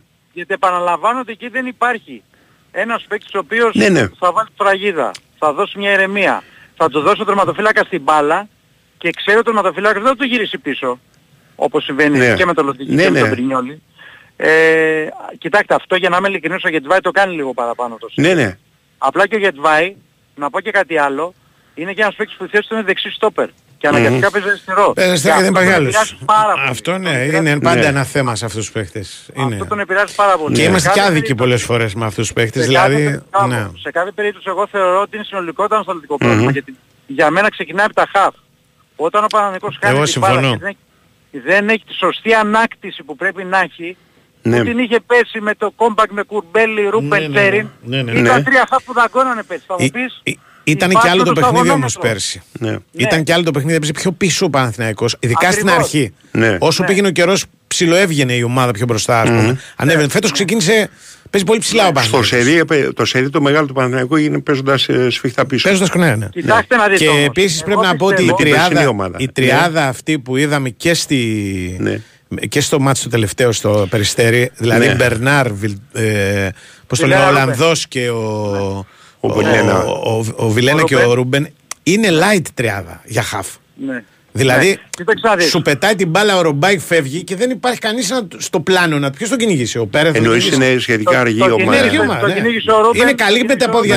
Ναι, είναι καλά στα πόδια. Δηλαδή πασάρουν καλά. Ο Βιλένα δεν είναι αργός εσύ. Δεν έχω δει. Δεν αργούσε καμία. Υπάρχουν παιχνίδια όπως η Μακάμπι Χάιφα, όπου πραγματικά έτρεχε και μάρκαρε. Ναι. Με και υπάρχει ένα μάτς με τον Ατρόμητο που πραγματικά ήταν απογοήτευση μεγάλη. Για πες μου γιατί δεν ξέρω αν τα άκουσα ρε Τάσο. Τι κάνει, τι λέει ο Γιαννοπάνοτσου με το τέρμα, τι θα κάνει. Λοντίνγκιν. Κοίταξε αυτό που θα γίνει τώρα. Με τον Πρινιόλ στον στόμα από χθες. Με τον Πρινιόλ ο Παναθηναϊκός θα ξεκαθαρίσει το θέμα του συμβολέου. Του Γιωβάνοβιτς, αυτό είναι της δίκης. Μέχρι να ξεκαθαρίσει το θέμα του συμβολέου ότι θα παίζει ο Λοντίνγκιν. Τώρα, τι θα γίνει μετά δεν ξέρω. Απλά μπορώ να σας πω με πάσα βεβαιότητα, χωρίς κανένα ερωτηματικό, γιατί πρέπει αυτά τα πράγματα να τα λέμε, δεν υπάρχει περίπτωση αυτή τη στιγμή ο Πρινιόλ να μην παίζει καλά επειδή έχει συζητήσει με άλλη ομάδα. Όχι, ρε, τι σχέση έχει. Το αποκλείω με υπογραφή. Δεν υπάρχει περίπτωση κανένας ποτέ. Θα σας πω γιατί. Ναι. Δεν ξέρω τι θα γίνει από το Γενάρη. Το Γενάρη μπορεί να κλείσει αλλού. Δεν ναι, ρε παιδί μου. Λέω απλά ότι το παιδί είναι σε πολύ κακή ψυχολογική κατάσταση. Όσοι τον είδαν χθες κατάλαβαν πόσο άσχημα αισθάνεται. Ναι. Και ένας παίκτης, η εμπειρία μου λέει ότι ένας παίκτης που έχει κλείσει κάπου αλλού δεν θα έχει αυτή την εικόνα. Όχι, το τέρμα να έχει κλείσει. Αν θέλει, το τέρμα να κάνει κάτι και να αφήσει να περάσει κανένα, δεν τα αφήνει έτσι. Καταρχήν. Όχι, αυτό σας το λέω με πάσα βεβαιότητα και ξέρω σε τι κάτω τους είναι όλοι και είναι άδικο να το συζητάμε. Όχι, δεν υπάρχει περίπτωση αυτό. Έγινε, έγινε.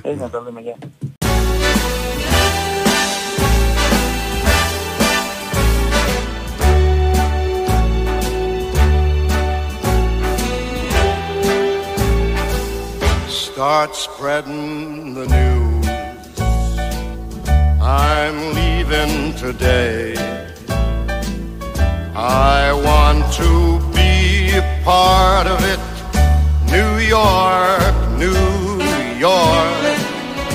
These vagabond shoes are longing to stray right through the very heart of it. New York, New York. I want to wake up in a city that doesn't sleep and find I'm king of the hill, top of the heap. These little town blues are melting away. I'll make a brand new start of it in old New York. If I can make it there, I'll make it anywhere. It's up to you, New York, New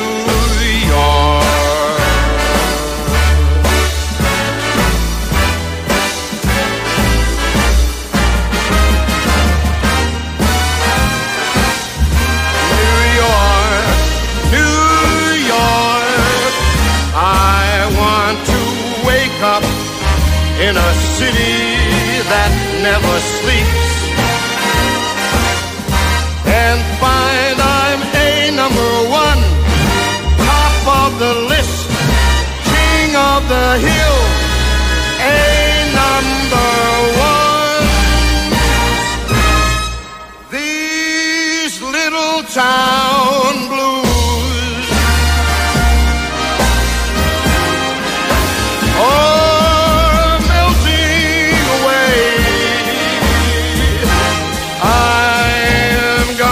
make a brand new start of it in old New York. And if I can make it. Μάλιστα, θα δώσουμε και βιβλιαράκια και σήμερα, μην ανησυχείτε. Αυτό αλλά... είναι τραγούδι που θα μπορούσε να ήταν. Έρχεσαι από το Βόλο στην Αθήνα, αυτό είναι το νόημα. Έρχομαι να σε κατακτήσω Αθήνα. Ναι. Και να το τραγουδάς. Ποτέ δεν το έχω προσέξει. Αυτό είναι. Αυτό είναι το νόημα. Ότι πιο μεγάλη... This little town blues. Μάλιστα. Δηλαδή τις μικρές πόλεις που ήμουνα. Ναι. Τελειώνουν I'm coming to the city that never sleeps. New York, New York. Νομίζω το κατέκτησε στο Las Vegas περισσότερο. Ο Σινάτρα νομίζω. Χθες έβλεπα μια ταινία για τον Σαμ Τζανκάνα. Α! Ο κύριος ήταν αυτός. Έναν κύριο. Ναι, αυτό ήταν που λέμε ότι έφαγε τον Κέννεντι. Ναι, αυτό είναι, μπράβο. Ναι. Αυτό είναι. Και ήταν οι κόρες του μιλάγανε για αυτόν. Ναι. Λέγανε τι καλός μπαμπάς που ήταν και τα λοιπά. Ναι. Που δεν τίθεται θέμα βέβαια. Γιατί να μην είναι. Να μην είναι καλός μπαμπάς. Έτσι.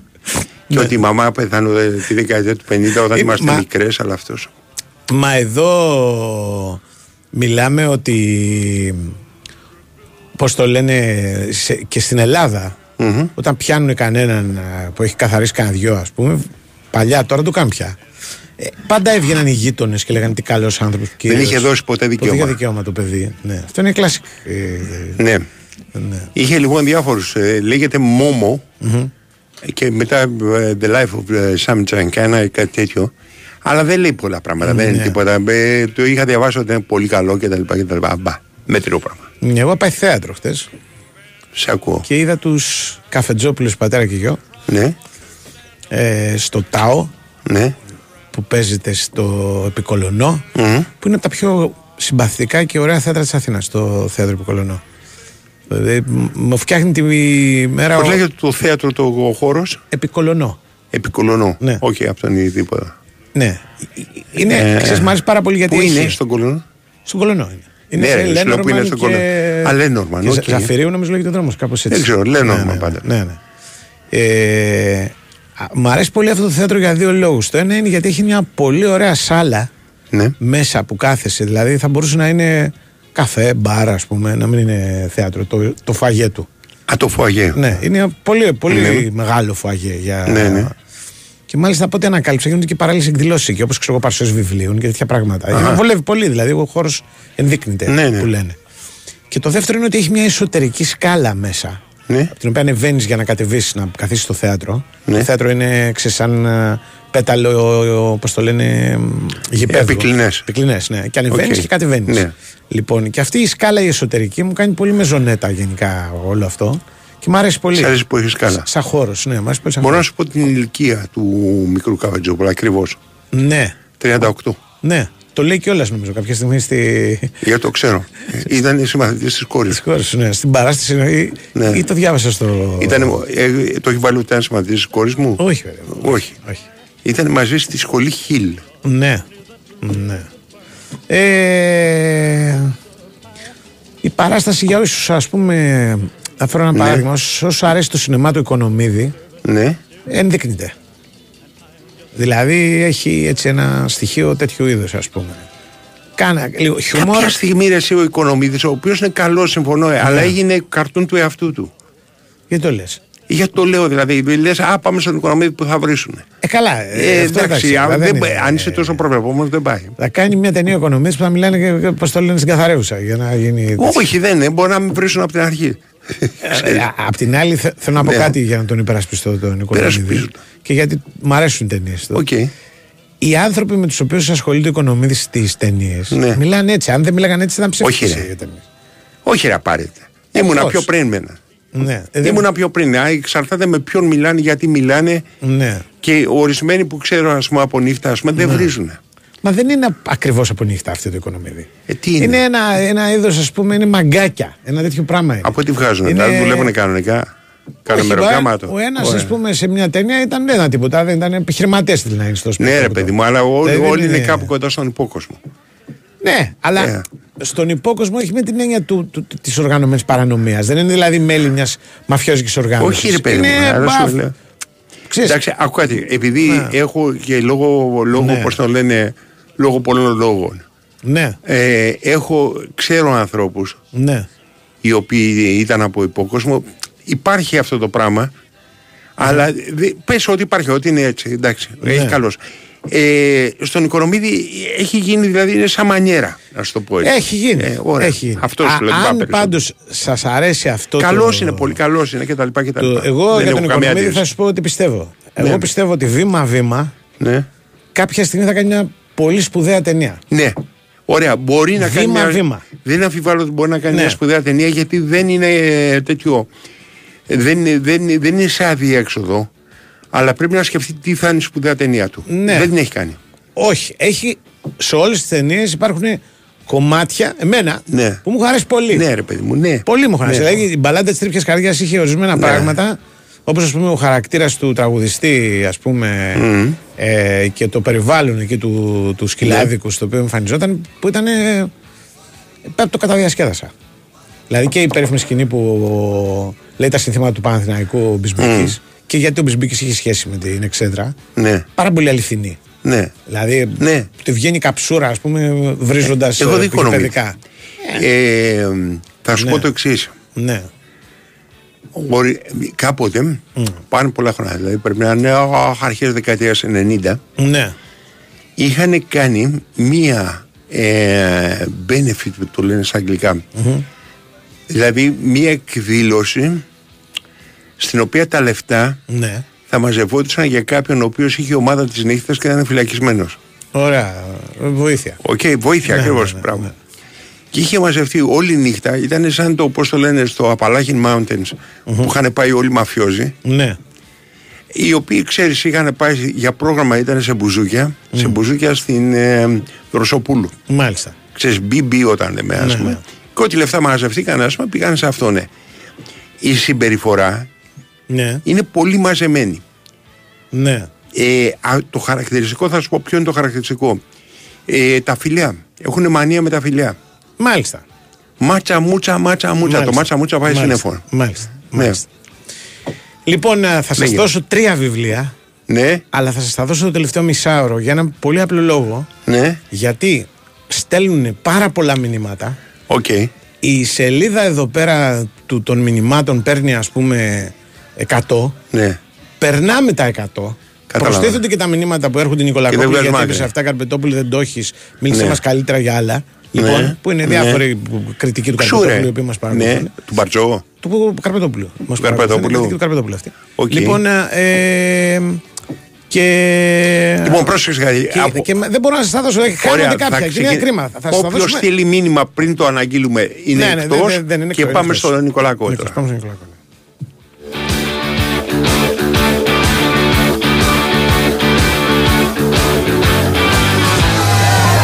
Ο Άγιος Βασίλης κάνει τις γιορτές μαγικές και αν το καλοσκεφτείς, όλοι έχουμε έναν Άγιο Βασίλη μέσα μας. Γι' αυτό φέτος τις γιορτές η Νόβα προσφέρει δωρεάν πρόσβαση στην ΕΟΝ για όλους σε ολόκληρη την Ελλάδα από τις 10 Δεκεμβρίου έως τις 10 Ιανουαρίου. Μπες τώρα στο aeon.nova.gr, πάρε τον δικό σου κωδικό και απόλαυσε κορυφαίο αθλητικό, κινηματογραφικό και παιδικό περιεχόμενο. Χαρούμενες γιορτές από την Νόβα. Ισχύουν οι όροι της υπηρεσίας ΕΟΝ. Big Win Sport FM 94,6. Καλά, είδα τρομερό όνειρο. Ήμασταν, λέει, σπίτι και ζεσθενόμασταν. Ιδρώναμε σχεδόν. Τι λες, βρε Γιάννη, μέσα στο σπίτι? Ναι, ναι. Και μάλιστα, λέει, κυκλοφορούσαμε με κοντομάνικο. Αχ, ήταν τόσο ωραία. Εντάξει, αυτά μόνο σε όνειρο γίνονται. Μοιάζεις σε στασιά του σπιτιού τον χειμώνα με μακρινό όνειρο. Τώρα γίνεται πραγματικότητα με πετρέλαιο θέρμανσης από τα πρατήρια Shell. Με ως 6% επιστροφή, έως 12 άτοκες δόσεις και διπλάσιους πόντους Smart. Καλέσε τώρα στο 18330 ή παράγγειλε online στο allsmart.gr. Παλιά στο ταξί μάζευα τα κέρματα ένα-ένα για τα ρέστα. Αν ξέμενα, έτρεχα να χαλάσω. Αν οι πελάτες είχαν κάρτα, καλά. Έψαχνα ATM στο πουθενά. Άσε που άμα θέλαν POS, έπαιρναν άλλον. Για τέτοια είμαστε τώρα. Έβαλα Nexi Soft POS και ησύχασα. Μου έλυσε τα χέρια. Είσαι οδηγός ταξί. Απόκτησε και εσύ το Nexi Soft POS με δωρεάν συνδρομή για 6 μήνες. Μπες σήμερα στο alpha.gr για να κλείσεις ραντεβού σε ένα κατάστημα Alpha. Nexi, το άλλο μισό της επιχείρησής σου. Κόστος ετήσιας συνδρομής χωρίς έκπτωση 24 ευρώ πλέον ΦΠΑ. Θέλεις οικονομία και στις γιορτές. Θέλεις Μασούτη. Έως την Κυριακή, όλα τα προϊόντα κρεοπολίου 20% φθηνότερα. Εξαιρετικό παρθένο ελαιόλαδο κρητικό λατζιμάς 1 λίτρο, μόνο 10,90. Ακόμα κατεψυγμένα προϊόντα ζύμης α, 35% φθηνότερα. Καλές γιορτές! Για ψώνια, εκδηλώσεις και διασκέδαση αυτές τις γιορτές, κατέβασε το Free Now App. Την πρώτη σου επιλογή για άνετες, εύκολες και ασφαλείς μετακινήσεις. Free Now, το νούμερο 1 ταξί app στην Ελλάδα. Big Win Sport FM 94,6.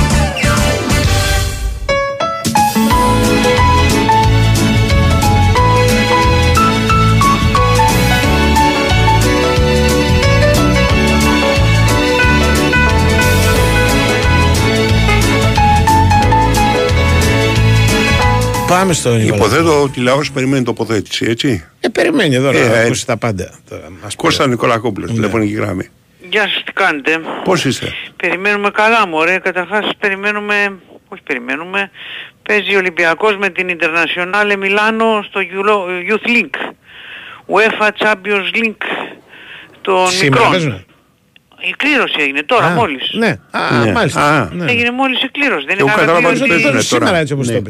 είχαμε πει ότι είχε κλήρωση. Ναι, βέβαια. Είναι με την Ίντερ, είχαμε πει ότι ήταν μεγάλες ομάδες αντίπαλες, υποψήφιες.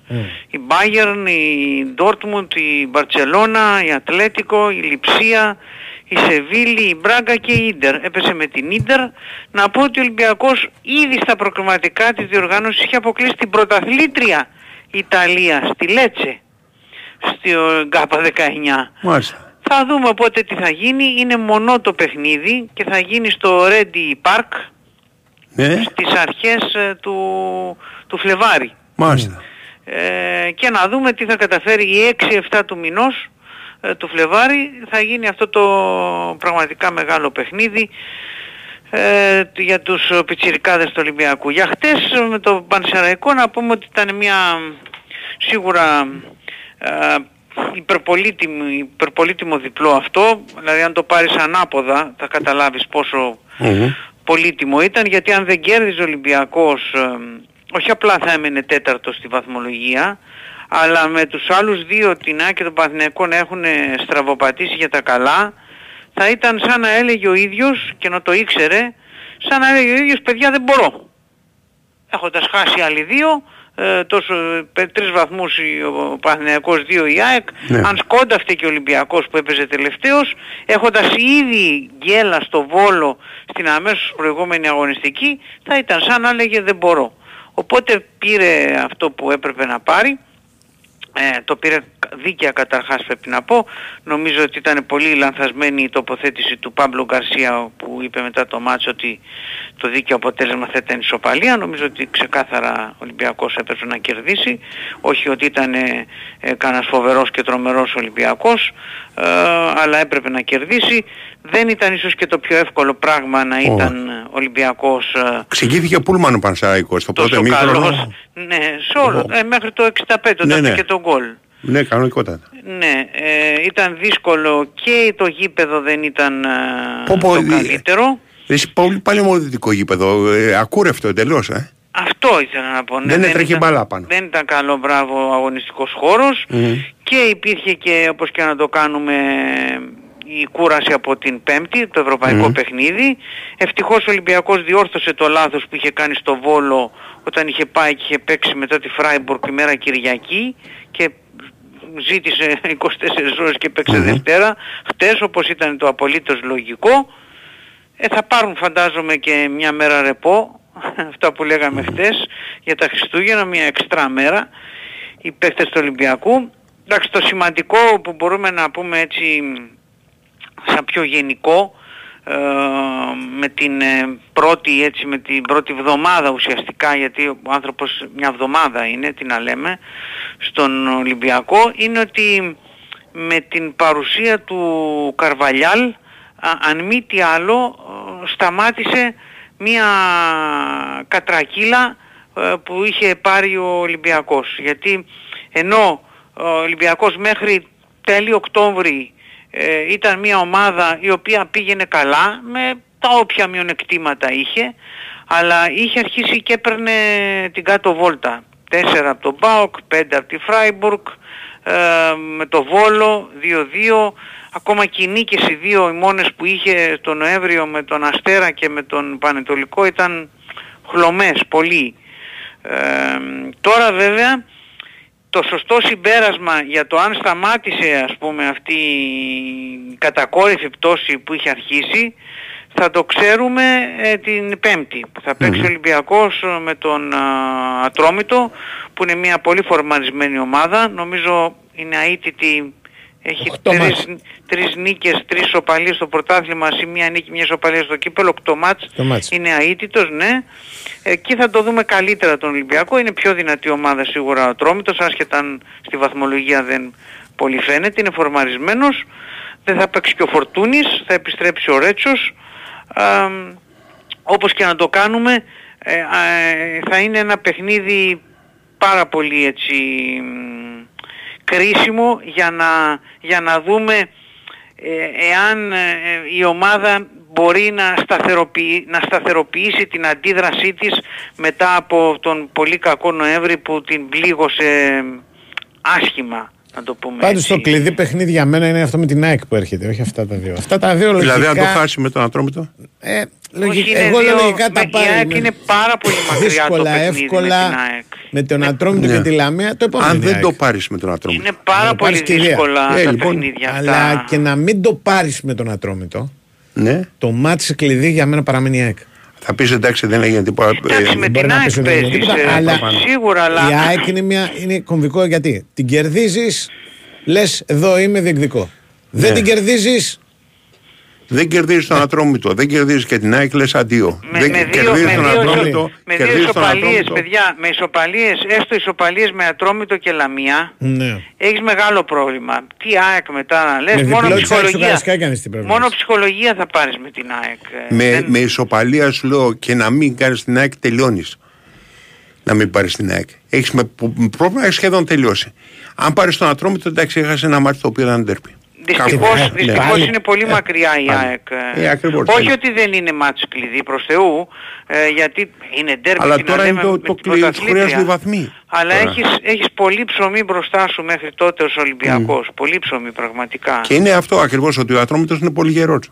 Δεν μπορεί να πεις ας πούμε ότι κοίτα κάτι. Αυτή τη στιγμή είναι πραγματικά, δεν είναι καμία σχέση με τον Ατρόμητο. Με τον Ιβιτς δεν έχει καμία σχέση με τον Κόλμαν που ήταν. Για την κλήρωση απλά μια Ήλιτς πως το λένε, μια κουβέντα ότι δεν ήρθε τελικά η Ντινάμο Ζάγκρεπ παρότι είχαν περισσέψει λίγες μεταξύ των οποίων στη διάρκεια της κλήρωσης ήταν και η Ντινάμο Ζάγκρεπ. Να πούμε ότι η Φέρετς Βάρος, μια πρώτη τζούρα, είναι μια πραγματικά πολύ καλή ομάδα, πολύ σοβαρή ομάδα, συνεπής, 6 χρόνια στην Ευρώπη με καλά αποτελέσματα, δηλαδή μπορεί κάποιοι να μην την ξέρουν, να μην την έχουν προσέξει πολύ, αλλά είναι πραγματικά ένας πολύ σκληρός αντίπαλος για τον Ολυμπιακό. Αυτά είναι αυτά τα παιχνίδια. Θα είναι δύο πολύ σκληρά παιχνίδια και θα πρέπει ο Ολυμπιακός να είναι σε σίγουρα καλά, καλύτερη κατάσταση. Καλά, πού να ξέρεις πως θα είναι ο Ολυμπιακός με τη Φέρετς Βάρος. Ο Ολυμπιακός λέει ότι θα πάρει 4 παίκτες εντεκάδας. Άμα πάρει άλλη ομάδα. Εξαρτάται. Είναι δύσκολο παιδιά να αλλάξει θεαματικά. Είναι δύσκολο να αλλάξει θεαματικά μέσω της. Και 4 παίκτες να πάρεις και 6 που μπορεί να πάρει και 6, είναι δύσκολο να αλλάξει θεαματικά. Είναι δύσκολο. Άμα δεν αλλάξει θεαματικά με μια μισή δεκάδα διαφορετική, τι να πω. Καλά, 15 πήραμε το καλοκαίρι και οι καλύτεροι παίκτες είναι ο Φορτούνης. Οι καλύτεροι παίκτες είναι ο Φορτούνης, ο Ρέτσος, ο Πασχαλάκης, ο Ροντινέη. Έχουν βοηθήσει όμως και ο ΕΣ έχει βοηθήσει και ο Ορτέγκα έχει βοηθήσει. Ο Ορτέγκα όχι, ο ΕΣ και ο Ελκαμπή έχουν βοηθήσει. Ο ΕΣ και ο Ελκαμπή, εντάξει. Εγώ πάντα πιστεύω ότι το να πάρεις 2 παίκτες και να παίξουν είναι ευκολότερο από το να πάρεις 2 παίκτες. Ας σε ρωτήσω, έχεις σήμα νέα αρχή? Δεν έχει πέσει ακόμα. Όχι, δεν έχει πέσει ακόμα. Λοιπόν, ένα τελευταίο, επειδή είδα προχώραγε κάπως προβληματικά στο τέλος ο Ελαραμπή, ο οποίος βοήθησε πάρα πολύ όντως. Δεν είχε τραυματισμό, έτσι? Όχι, δεν νομίζω. Τον είδα βοήθησε πάρα πολύ, όπως το είπες, και είναι δική μου παράληψη που δεν... Ωραία, το πάμε. Και βέβαια για τον Καρβαλιάλ έχει μεγάλη πλάκα ότι από τότε που ήρθε ο Ολυμπιακός κερδίζει και όλοι οι άλλοι χάνουν. Σωστό, έγινε. Δύο μάτς είναι βέβαια, αλλά εντάξει. Λοιπόν, έλα.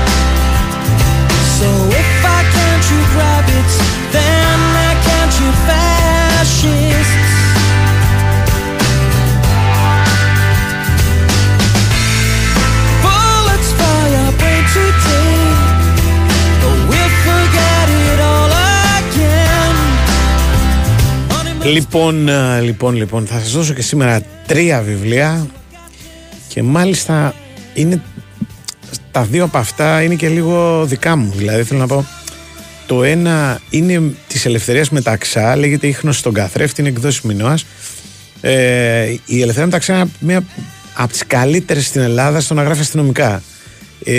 Την ξέρω χωρίς να την ξέρω. Δηλαδή, καμιά φορά ανταλλάσσουμε κανένα μήνυμα. Μου στέλνει πάντα τα βιβλία της. Τα διαβάζω πάντα και παίρνω καλά. Είναι και αυτό, και να καταλάβετε, είναι μεγαλούτσικο. Δηλαδή, θυμίζει τα βιβλία των Σκανδιναβών, ας πούμε, σε όγκο. Αλλά είναι, υπάρχει πολλή Ελλάδα, υπάρχει πολύ ωραίες μοντέρνες ιστορίες. Το ένα είναι αυτό. Το δεύτερο, μου το στείλαν σήμερα από τις εκδόσεις Μετέχμιου μαζί με τις ευχές τους και ένα ωραίο ημερολόγιο, ο Νόντας ο Παπαγεωργίου και οι γυναίκες του, που είναι εκεί η Βάσο και η Ελένη. Λοιπόν, ποιο βιβλίο είναι? Λέγεται «Περί ανθρώπων». Okay. Είναι γραμμένο από μια Γερμανίδα, η οποία λέγεται, για να το πω σωστά, Γιούλι Τσε. Ναι, οκ. Okay. Και είναι ένα, αυτό που λέμε, κοινωνικό μυθιστόρημα. Είναι η μεγαλύτερη επιτυχία που έγινε στη Γερμανία πέρσι. Ναι. Τεράστιο ευρωπαϊκό bestseller, το οποίο βγήκε τώρα στην Ελλάδα. Από το Μετέχμιο, το οποίο έχει και γενέθλια. Έχει 30 χρόνων γίνεται. Λοιπόν, και μου στείλανε με την ευκαιρία αυτή το ημερολόγιο της χρονιάς, το οποίο θα το κρατήσω εγώ, και το βιβλίο, το οποίο θα το δώσω σε έναν τυχερό. Το ημερολόγιο θα το κρατήσεις? Ναι, να το κάνεις. Είναι ένα ωραίο ημερολόγιο. Για να το δω. Τι να το κάνεις, εγώ ιδέα στο φάσμα. Στο οποίο θα σου πω, 51 συγγραφείς που έχει το Μετέχμιο Έλληνας, ναι, γράφουν ποιο βιβλίο τους καθόρισε μικρούς. Και με αυτό μου αρέσουν. Okay. Να το δω. Λοιπόν, και το τρίτο, κλασικό χριστουγεννιάτικο, ωραίο, Αγκάθα Κρίστη, ψυχολογικός. Έτσι. Πέτρινο φέρετρο, είναι ό,τι πρέπει για τα Χριστούγεννα. Από τα καλύτερα χριστουγεννιάτικα βιβλία. Εντάξει. Πέτρινο φέρετρο. Λοιπόν, στέλνετε ένα μήνυμα εδώ τώρα στο ίντερνετ με όνομα, επώνυμο, τηλέφωνο επικοινωνίας και θα σας δώσουμε σε τρεις τυχερούς, ας πούμε. Starting now. Το τυχερό, τώρα ξεκινάμε. Γιατί σας είπα ότι όταν το κάνω από νωρίς πέφτουν τα Φερεντσβάρος, τα Ορτέγκα, τα. Ότι είπε ο Νικολακόπουλος, την Καρπετόπουλο αυτό, κάνεις και τέτοιο. Λοιπόν. Θα συσοδομήσουν και χάνονται. Θα συσοδομήσουν. Εδώ πέρα είναι. Μετά από το 13 και 36 ξεκινάνε. Ξεκινάμε τώρα.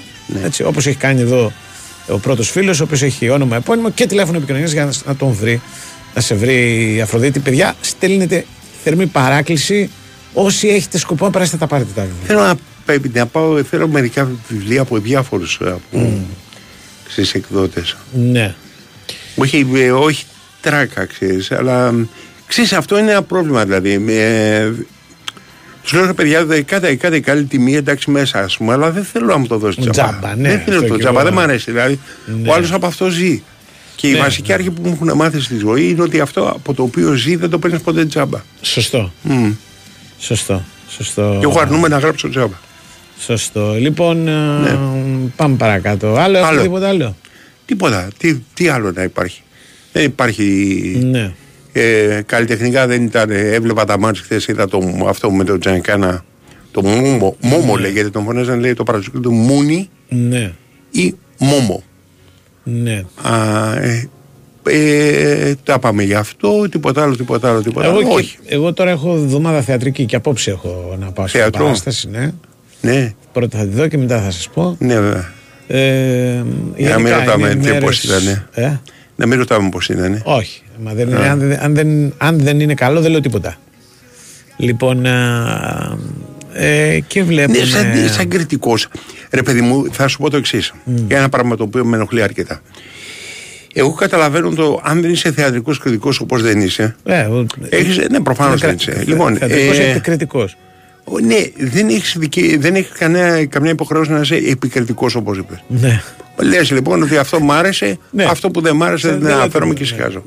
Κοίτα. Αυτοί και οι οποίοι κάνουν κριτική βιβλίων. Ναι. Ρε ένα να μην σας αρέσει. Ναι. Ρε ένα να μην σας αρέσει. Δεν είναι δυνατόν, δηλαδή, από αυτούς να επιλέγεις βιβλία. Ναι. Δηλαδή, μόνο αυτά που τους αρέσουν, είσαι κριτικός βιβλίων. Ναι. Κάποια στιγμή πρέπει, εγώ μπορεί να σκέφτομαι να αγοράσω κάποιο βιβλίο, ξέρεις, που να μην σ' άρεσε. Γράψτε και αυτό που δεν σ' άρεσε. Αυτό είναι μια πολύ ωραία συζήτηση. Ναι. Την οποία έχω ακούσει. Ναι.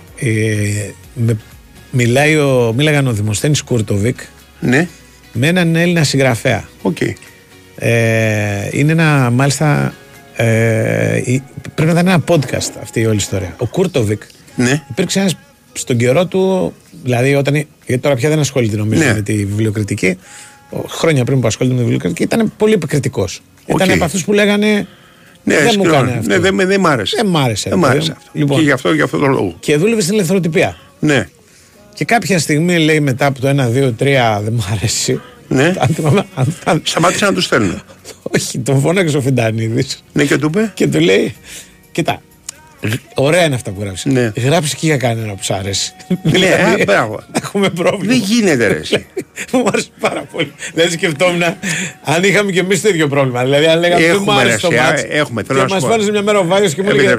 Πες και για μάτσο ότι σου άρεσε. Εμείς και δεν έχουμε φτάσει. Θα σου πω αμέσως. Είναι η κλασική ιστορία που λέω για τη συνάδελφο. Ήταν ο Νίκος ο Πετραλιάς, γνωστός μου. Και σχεδόν φίλος, ας πούμε, στο Βερολίνο. Τον είχαν κάνει πριν ήταν στην Πάντιο. Ναι. Λεγόταν η Πάντιο σχόλη. Λοιπόν, το 81 όταν έγινε το Πασόκ. Ναι, ναι. Αποφάσισε ο Αντρέας Παπανδρέου, θα βάλουμε εγώ. Mm-hmm. Μου λέει πρωτού φύγει, καθόμαστε και πίναμε σε ένα μαγαζί στο Βερολίνο και λέει: κοίτα κάτι. Ναι. Εγώ θα πάω, αναλαμβάνω, αλλά εάν κάποιος δεν διαβάζει, δεν περνάει. Τελειώνει το θέμα. Ναι. Συγχωρείτε. Ναι. Λοιπόν. Το βλέπω μετά από κανένα χρόνο. Του λέω τι έγινε. Μου λέει άκου. Στην πρώτη εξεταστική περίοδο που είχαμε ήταν προφορικά κανέναν. Ναι. Μπαίνει ο κλητήρας για να πει, ο κλητήρας έφερνε ξέρεις αυτούς οι οποίοι θα εξετάζονται. Πάντοτε. Τουλάχιστον μπορεί να το κάνουν ακόμα και έτσι. Mm-hmm. Τα προφορικά. Και μου λέει, κύριε Πριτάνη, η τυφλή του ΟΤΕ. Και μπαίνουν 5 με άσπρα μπαστούνάκια. Μου λέει είναι δυνατόν να κόψεις ποτέ τυφλό του ΟΤΕ. Ποτέ. Και με πήρε κάτω βόλτα. Λοιπόν, ναι. Στην περίπτωση του τέτοιου του Φιντανίδη που λες, ναι. Λες ας πούμε ότι εντάξει είναι φίλος του, ας πούμε καλό παιδί και τα λοιπά. Ωραίο, μια ενδιαφέρουσα ιστορία. Μετά σου παίρνει κάτω βόλτα. Το καταλαβαίνω τον Κούρτοβιτς αυτό το πράγμα. Ρε παιδί, δηλαδή σου λέει ότι. Κοίταξε, έλεγε και κάτι άλλο, αν θυμάμαι καλά τώρα. Ο Κούρτοβιτς έχει γράψει και ένα βιβλίο για τη βιβλιοκριτική. Το οποίο πολύ ωραίο. Θα θυμηθώ πώς λέγεται. Και μάλιστα όχι μόνο για τη βιβλιοκριτική, είναι και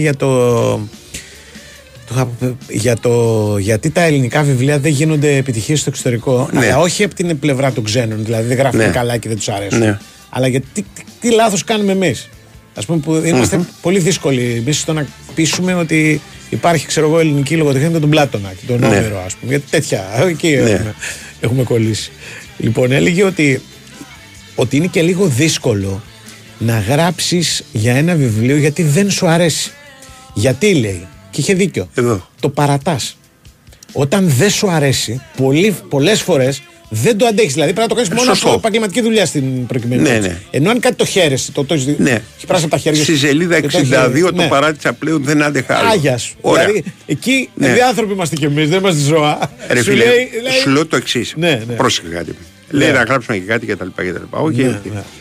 Αυτό που έλεγα πιο πριν για το φίλο μου τον Πετραλιά σημαίνει το εξής. Σου έρχεται ένα βιβλίο. Στο στέλνει τώρα μια φίλη σου από το Μετέχμιο. Γράφει αφιέρωση πάνω. Δεν είσαι.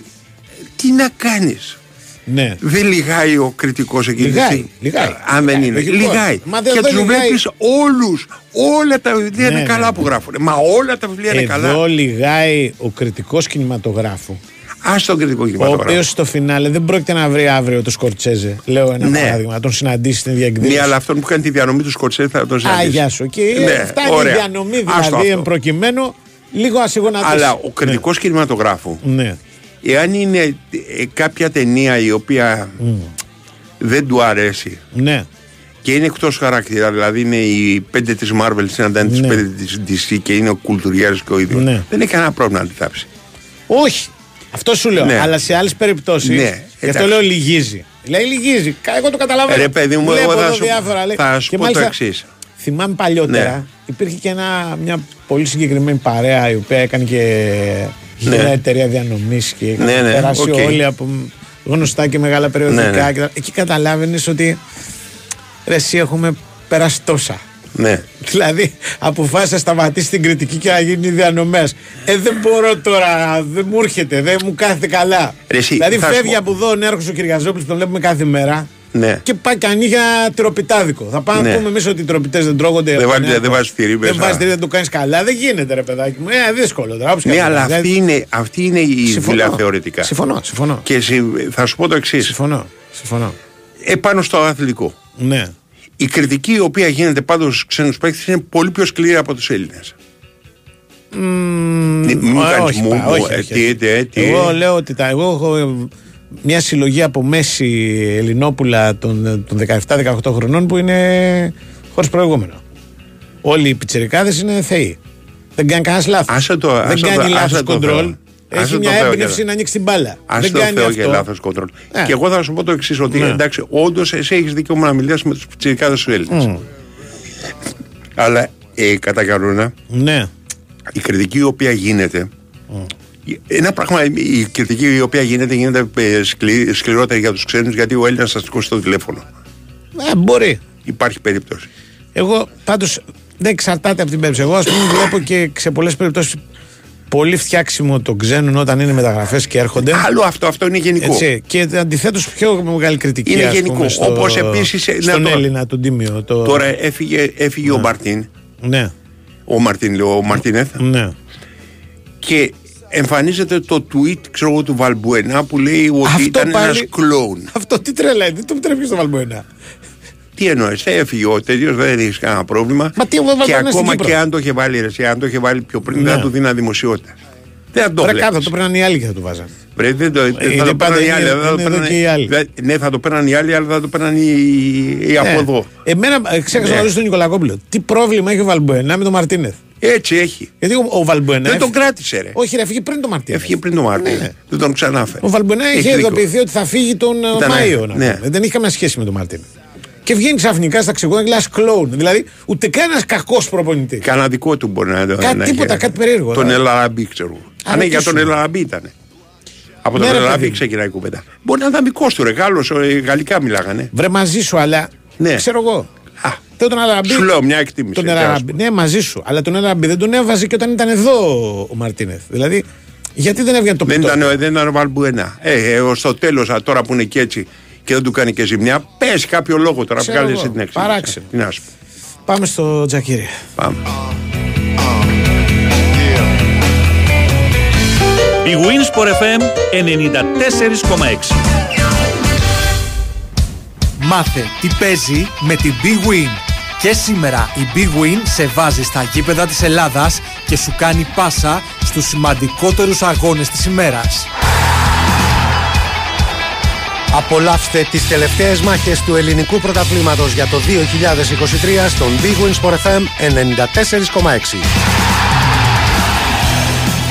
Την Τετάρτη ο Παναθηναϊκός καλείται να ξεπεράσει στον Βόλο το εμπόδιο της ομώνυμης ομάδας στις 7 και ο Άρης υποδέχεται τη Λαμία στις 5. Η αυλαία της χρονιάς κλείνει την Πέμπτη με τη δοκιμασία του Ολυμπιακού στο Περιστέρι κόντρα στον Ατρόμητο στις 8.30. 30 λεπτά νωρίτερα ο ΠΑΟΚ αντιμετωπίζει εκτός έδρας την Κηφισιά, ενώ στις 5 η ΑΕΚ καλείται να φύγει δίχως απώλειες από το γήπεδο του Πανσεραϊκού. Το πρόγραμμα περιλαμβάνει επίσης τις ενδιαφέρουσες επαρχιακές αναμετρήσεις Πας Γιάννενα Πανετολικός στις 3 και Όφη Αστέρας Τρίπολης στις 5.30. Το τρίτο ημίχρονο παίζεται στο στούντιο με σχόλια, ρεπορτάζ και ανοιχτές γραμμές για τους ακροατές στο τελευταίο ποδοσφαιρικό ραντεβού της χρονιάς στον αέρα της κορυφαίας αθλητικής συχνότητας της χώρας, στον Big Win Sport FM 94,6. Αυτοί ήταν οι μεγαλύτεροι αγώνες της ημέρας. Χορηγία ενότητας Big Win. Ρυθμιστή σε ΕΕΠ. Συμμετοχή για άτομα άνω των 21 ετών. Παίξε υπεύθυνα. Αυτό το ραδιοφωνικό είναι αφιερωμένο σε όλους εκείνους που εργάζονται τις ημέρες των γιορτών. 10 ευρώ είναι το εισιτήριο. 9 λεπτά για την προσγείωση. 8 χιλιόμετρα μου το βγάζει από εδώ. 7 μαργαρίτες, Γιώργο. 6. Έχετε το δωμάτιο 6. 5. Ναι, σε 5 λεπτάκια είναι εκεί το παιδί.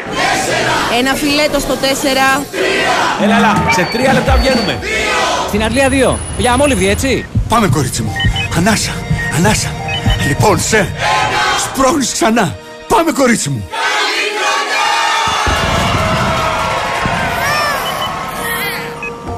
Μια τέτοια μέρα, η μόνη ενέργεια που χρειάζεσαι είναι αυτή των αγαπημένων σου. Για όλες τις υπόλοιπες ημέρες της χρονιάς θα είμαστε εμείς εδώ. Πρωτέργεια. Το μέλλον της ενέργειας. Βρείτε μας στο νέο διευρυμένο δίκτυο 85 καταστημάτων στο protergia.gr και στο 18311. Αρμόδιος ρυθμιστής ΡΑΕΗ. Big Win Sport FM 94,6.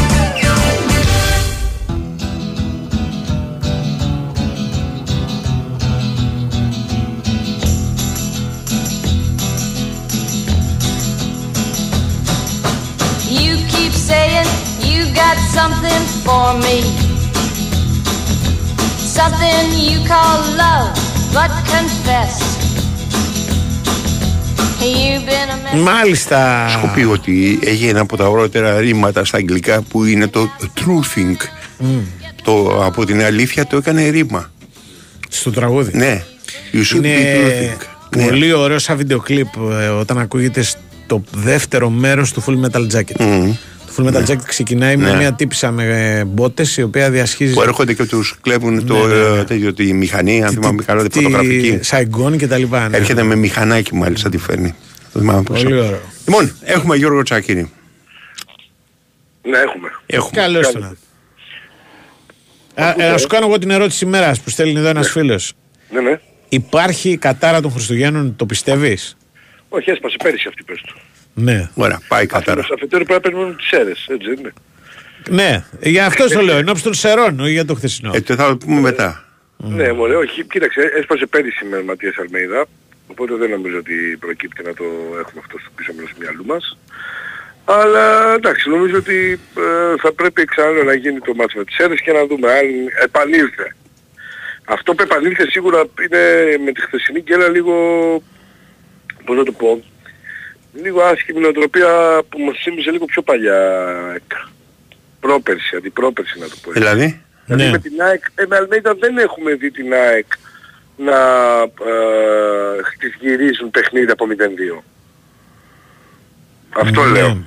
Δεν το θυμάμαι, δηλαδή όσο και να ψάξα, γιατί έψαξα όλα τα κοιτάπια με εκεί με τα ελληνικά μάτς, δεν υπήρχε παιχνίδι στο οποίο η ΑΕΚ να έφτασε να είναι στα δύο γκολ μπροστά. Ναι. Μόνο με τον Παναθηναϊκό, με τον Καμπάκοφ, πέρυσι το 1-2 που έγινε από 0-1, 2-1 με τα δύο πέναλτι.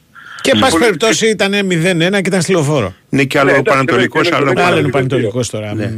Αυτό ήταν λίγο, το οποίο για μένα έρχεται σαν αποτέλεσμα χαλάρωσης και αυτό πρέπει να αλλάξει. Αυτό δεν σε ανησυχεί, πες ότι ένα μάτσι είναι τότε. Ναι, άλλο, αν υπάρξει και συνέχεια. Ναι, αν υπάρχει συνέχεια. Όχι, τώρα δεν μάθεις για λίγο. Οι τραυματισμοί για μένα είναι...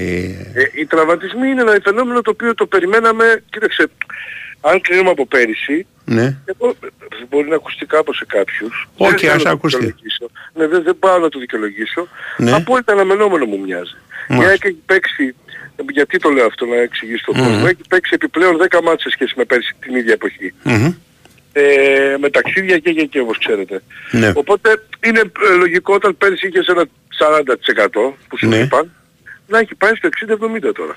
Ναι, δεν πρέπει να κάνεις άλλη διαχείριση όμως τότε. Αυτό είναι μια μεγάλη κουβέντα που μπορεί να πατηθεί μόνο από αλλά είναι μια χρονιά που ο Αλμέιδα προπονεί ομάδα στην Ευρώπη. Ακριβώς. Είναι η πρώτη χρονιά γιατί και αυτός δεν έχει παίξει ποτέ ευρωπαϊκά μάτια μεταξύ μας. Το γνωρίζουν όλοι. Παράλληλα, αν θέλεις να είσαι αρκετά ανταγωνιστικός στον Εμπαίδευσε, δηλαδή Άκτη Μπράιτον, παιδί μου, στα ίστα και λέγαμε τι ωραία ένταση έβγαλε και την έπνιξε και ομάδα Premier League ή με τη Μασέγγι, με τον Άγιαξ. Αν θες να τα έχεις αυτά, προφανέστατα θα πρέπει να πληρώσεις και το τίμημα. Αξίζει τον κόπο. Δεν ξέρω, αυτό θα το δείξεις στο τέλος της ημέρας. Πάντως, σε ό,τι αφορά την Ευρώπη, της τύχησε της ΑΕΚ. Εγώ είμαι λίγο υπέρ σου, λίγο κατά στο συγκεκριμένο. Τι θέλω να πω. Αυτό που... είναι δύο οι απόψεις μου. Αυτό που βλέπω εγώ είναι ότι φέτος έγινε μια επιλογή παιχνιδιών. Κατάθεσης έντασης. Δηλαδή είναι άλλη ένταση που παίζει η ΑΕΚ, που έπαιξε η ΑΕΚ στα ευρωπαϊκά παιχνίδια.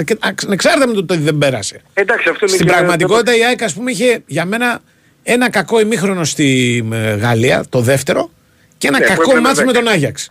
Τα άλλα παιχνίδια της ήταν πολύ ανταγωνιστικά.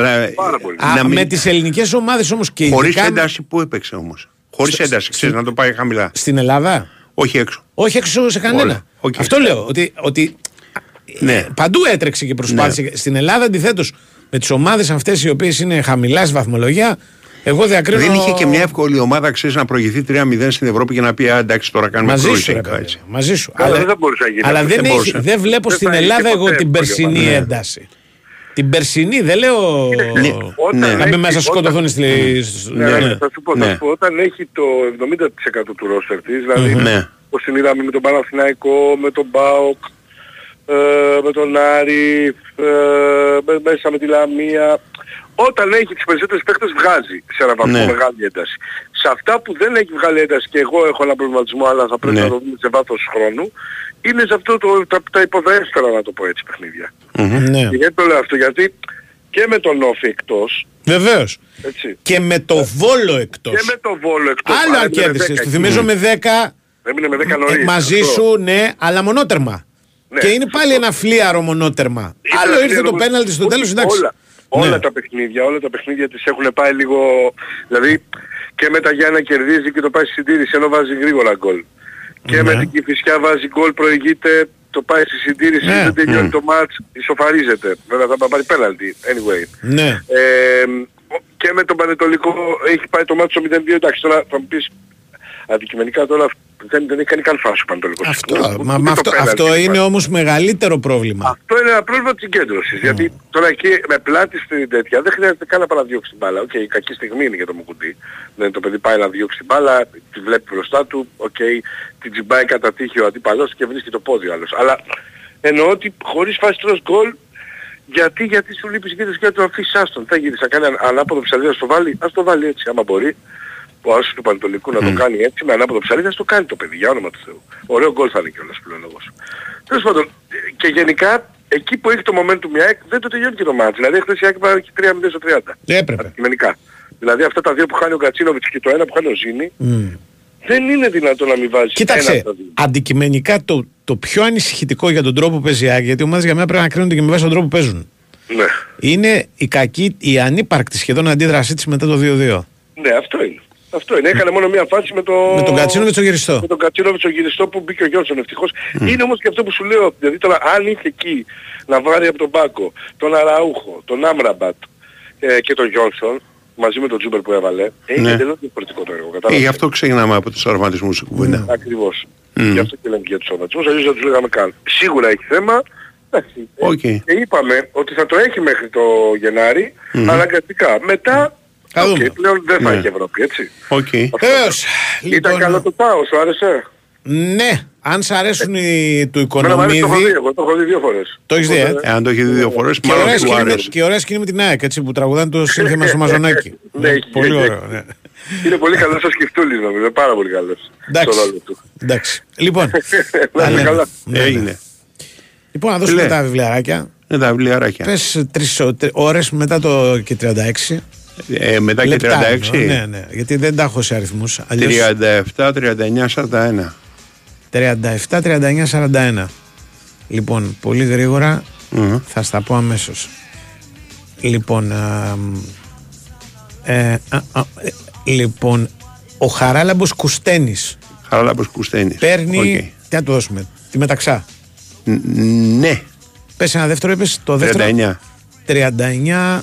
39, περίμενε. Γιατί είναι κάπως από τα 39. Ναι. Θα σου πω εγώ τώρα. Σε δέωσα δύσκολο γιατί βάζουν στην αρχή της είναι πολλά. Λοιπόν, Παναγιώτης Πουλάκος παίρνει το πέτρινο φέρετρο. Κουστένης και Πουλάκος. Πέτρινο φέρετρο στον Πουλάκο. Και τη Γερμανίδα. Τη Γερμανίδα 41. 41. Το 41 είναι πιο εύκολο. Ναι. Το πρώτο 41 να το δώσουμε. Ναι. Στο Γιακοβίδη.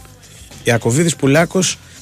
Κουστένης, έγινε. Αφροδίτη, να πάρει τα βιβλιαράκια. Πρέπει να πω δύο πράγματα. Ότι όλοι έχουμε μέσα μας έναν Άγιο Βασίλη. Γι' αυτό η Νόβα φέτος στα Χριστούγεννα προσφέρει δωρεάν πρόσβαση σε όλο το συναρπαστικό περιεχόμενο της ΕΟΝ για ένα ολόκληρο μήνα. Το έχεις αυτό παίρνοντας τον κωδικό σου στο aeon.nova.gr και ζεις τα πάντα. Επιπλέον, μπορεί να περάσεις από το χριστουγεννιάτικο σαλόνι της Νόβας στο Athens Metro Mall, που θα είναι εκεί από τις 15 Δεκεμβρίου μέχρι τις 24. 4 με 9 τις καθημερινές, 12 με 8 το βράδυ τα Σαββατοκύριακα, και εκεί θα πάρεις κωδικό, έτσι, θα βγάλεις και φωτογραφίες με τον Άγιο Βασίλη που υπάρχει για τα πιτσίρικα και θα περάσεις υπέροχα. Και η Big Win σου θυμίζει ότι η χριστουγεννιάτικη προσφορά σε περιμένει στην Big Win. Πρέπει να πεις να την ανακαλύψεις, εντελώς δωρεάν και χωρίς κατάθεση, ισχύει μέχρι τις 10 Ιανουαρίου, ο ρυθμιστής είναι η ΕΠ, παίζεις αν είσαι πάνω από 21 ετών, τα λέμε. Ακολουθεί νομίζω Τσόχος. Ναι.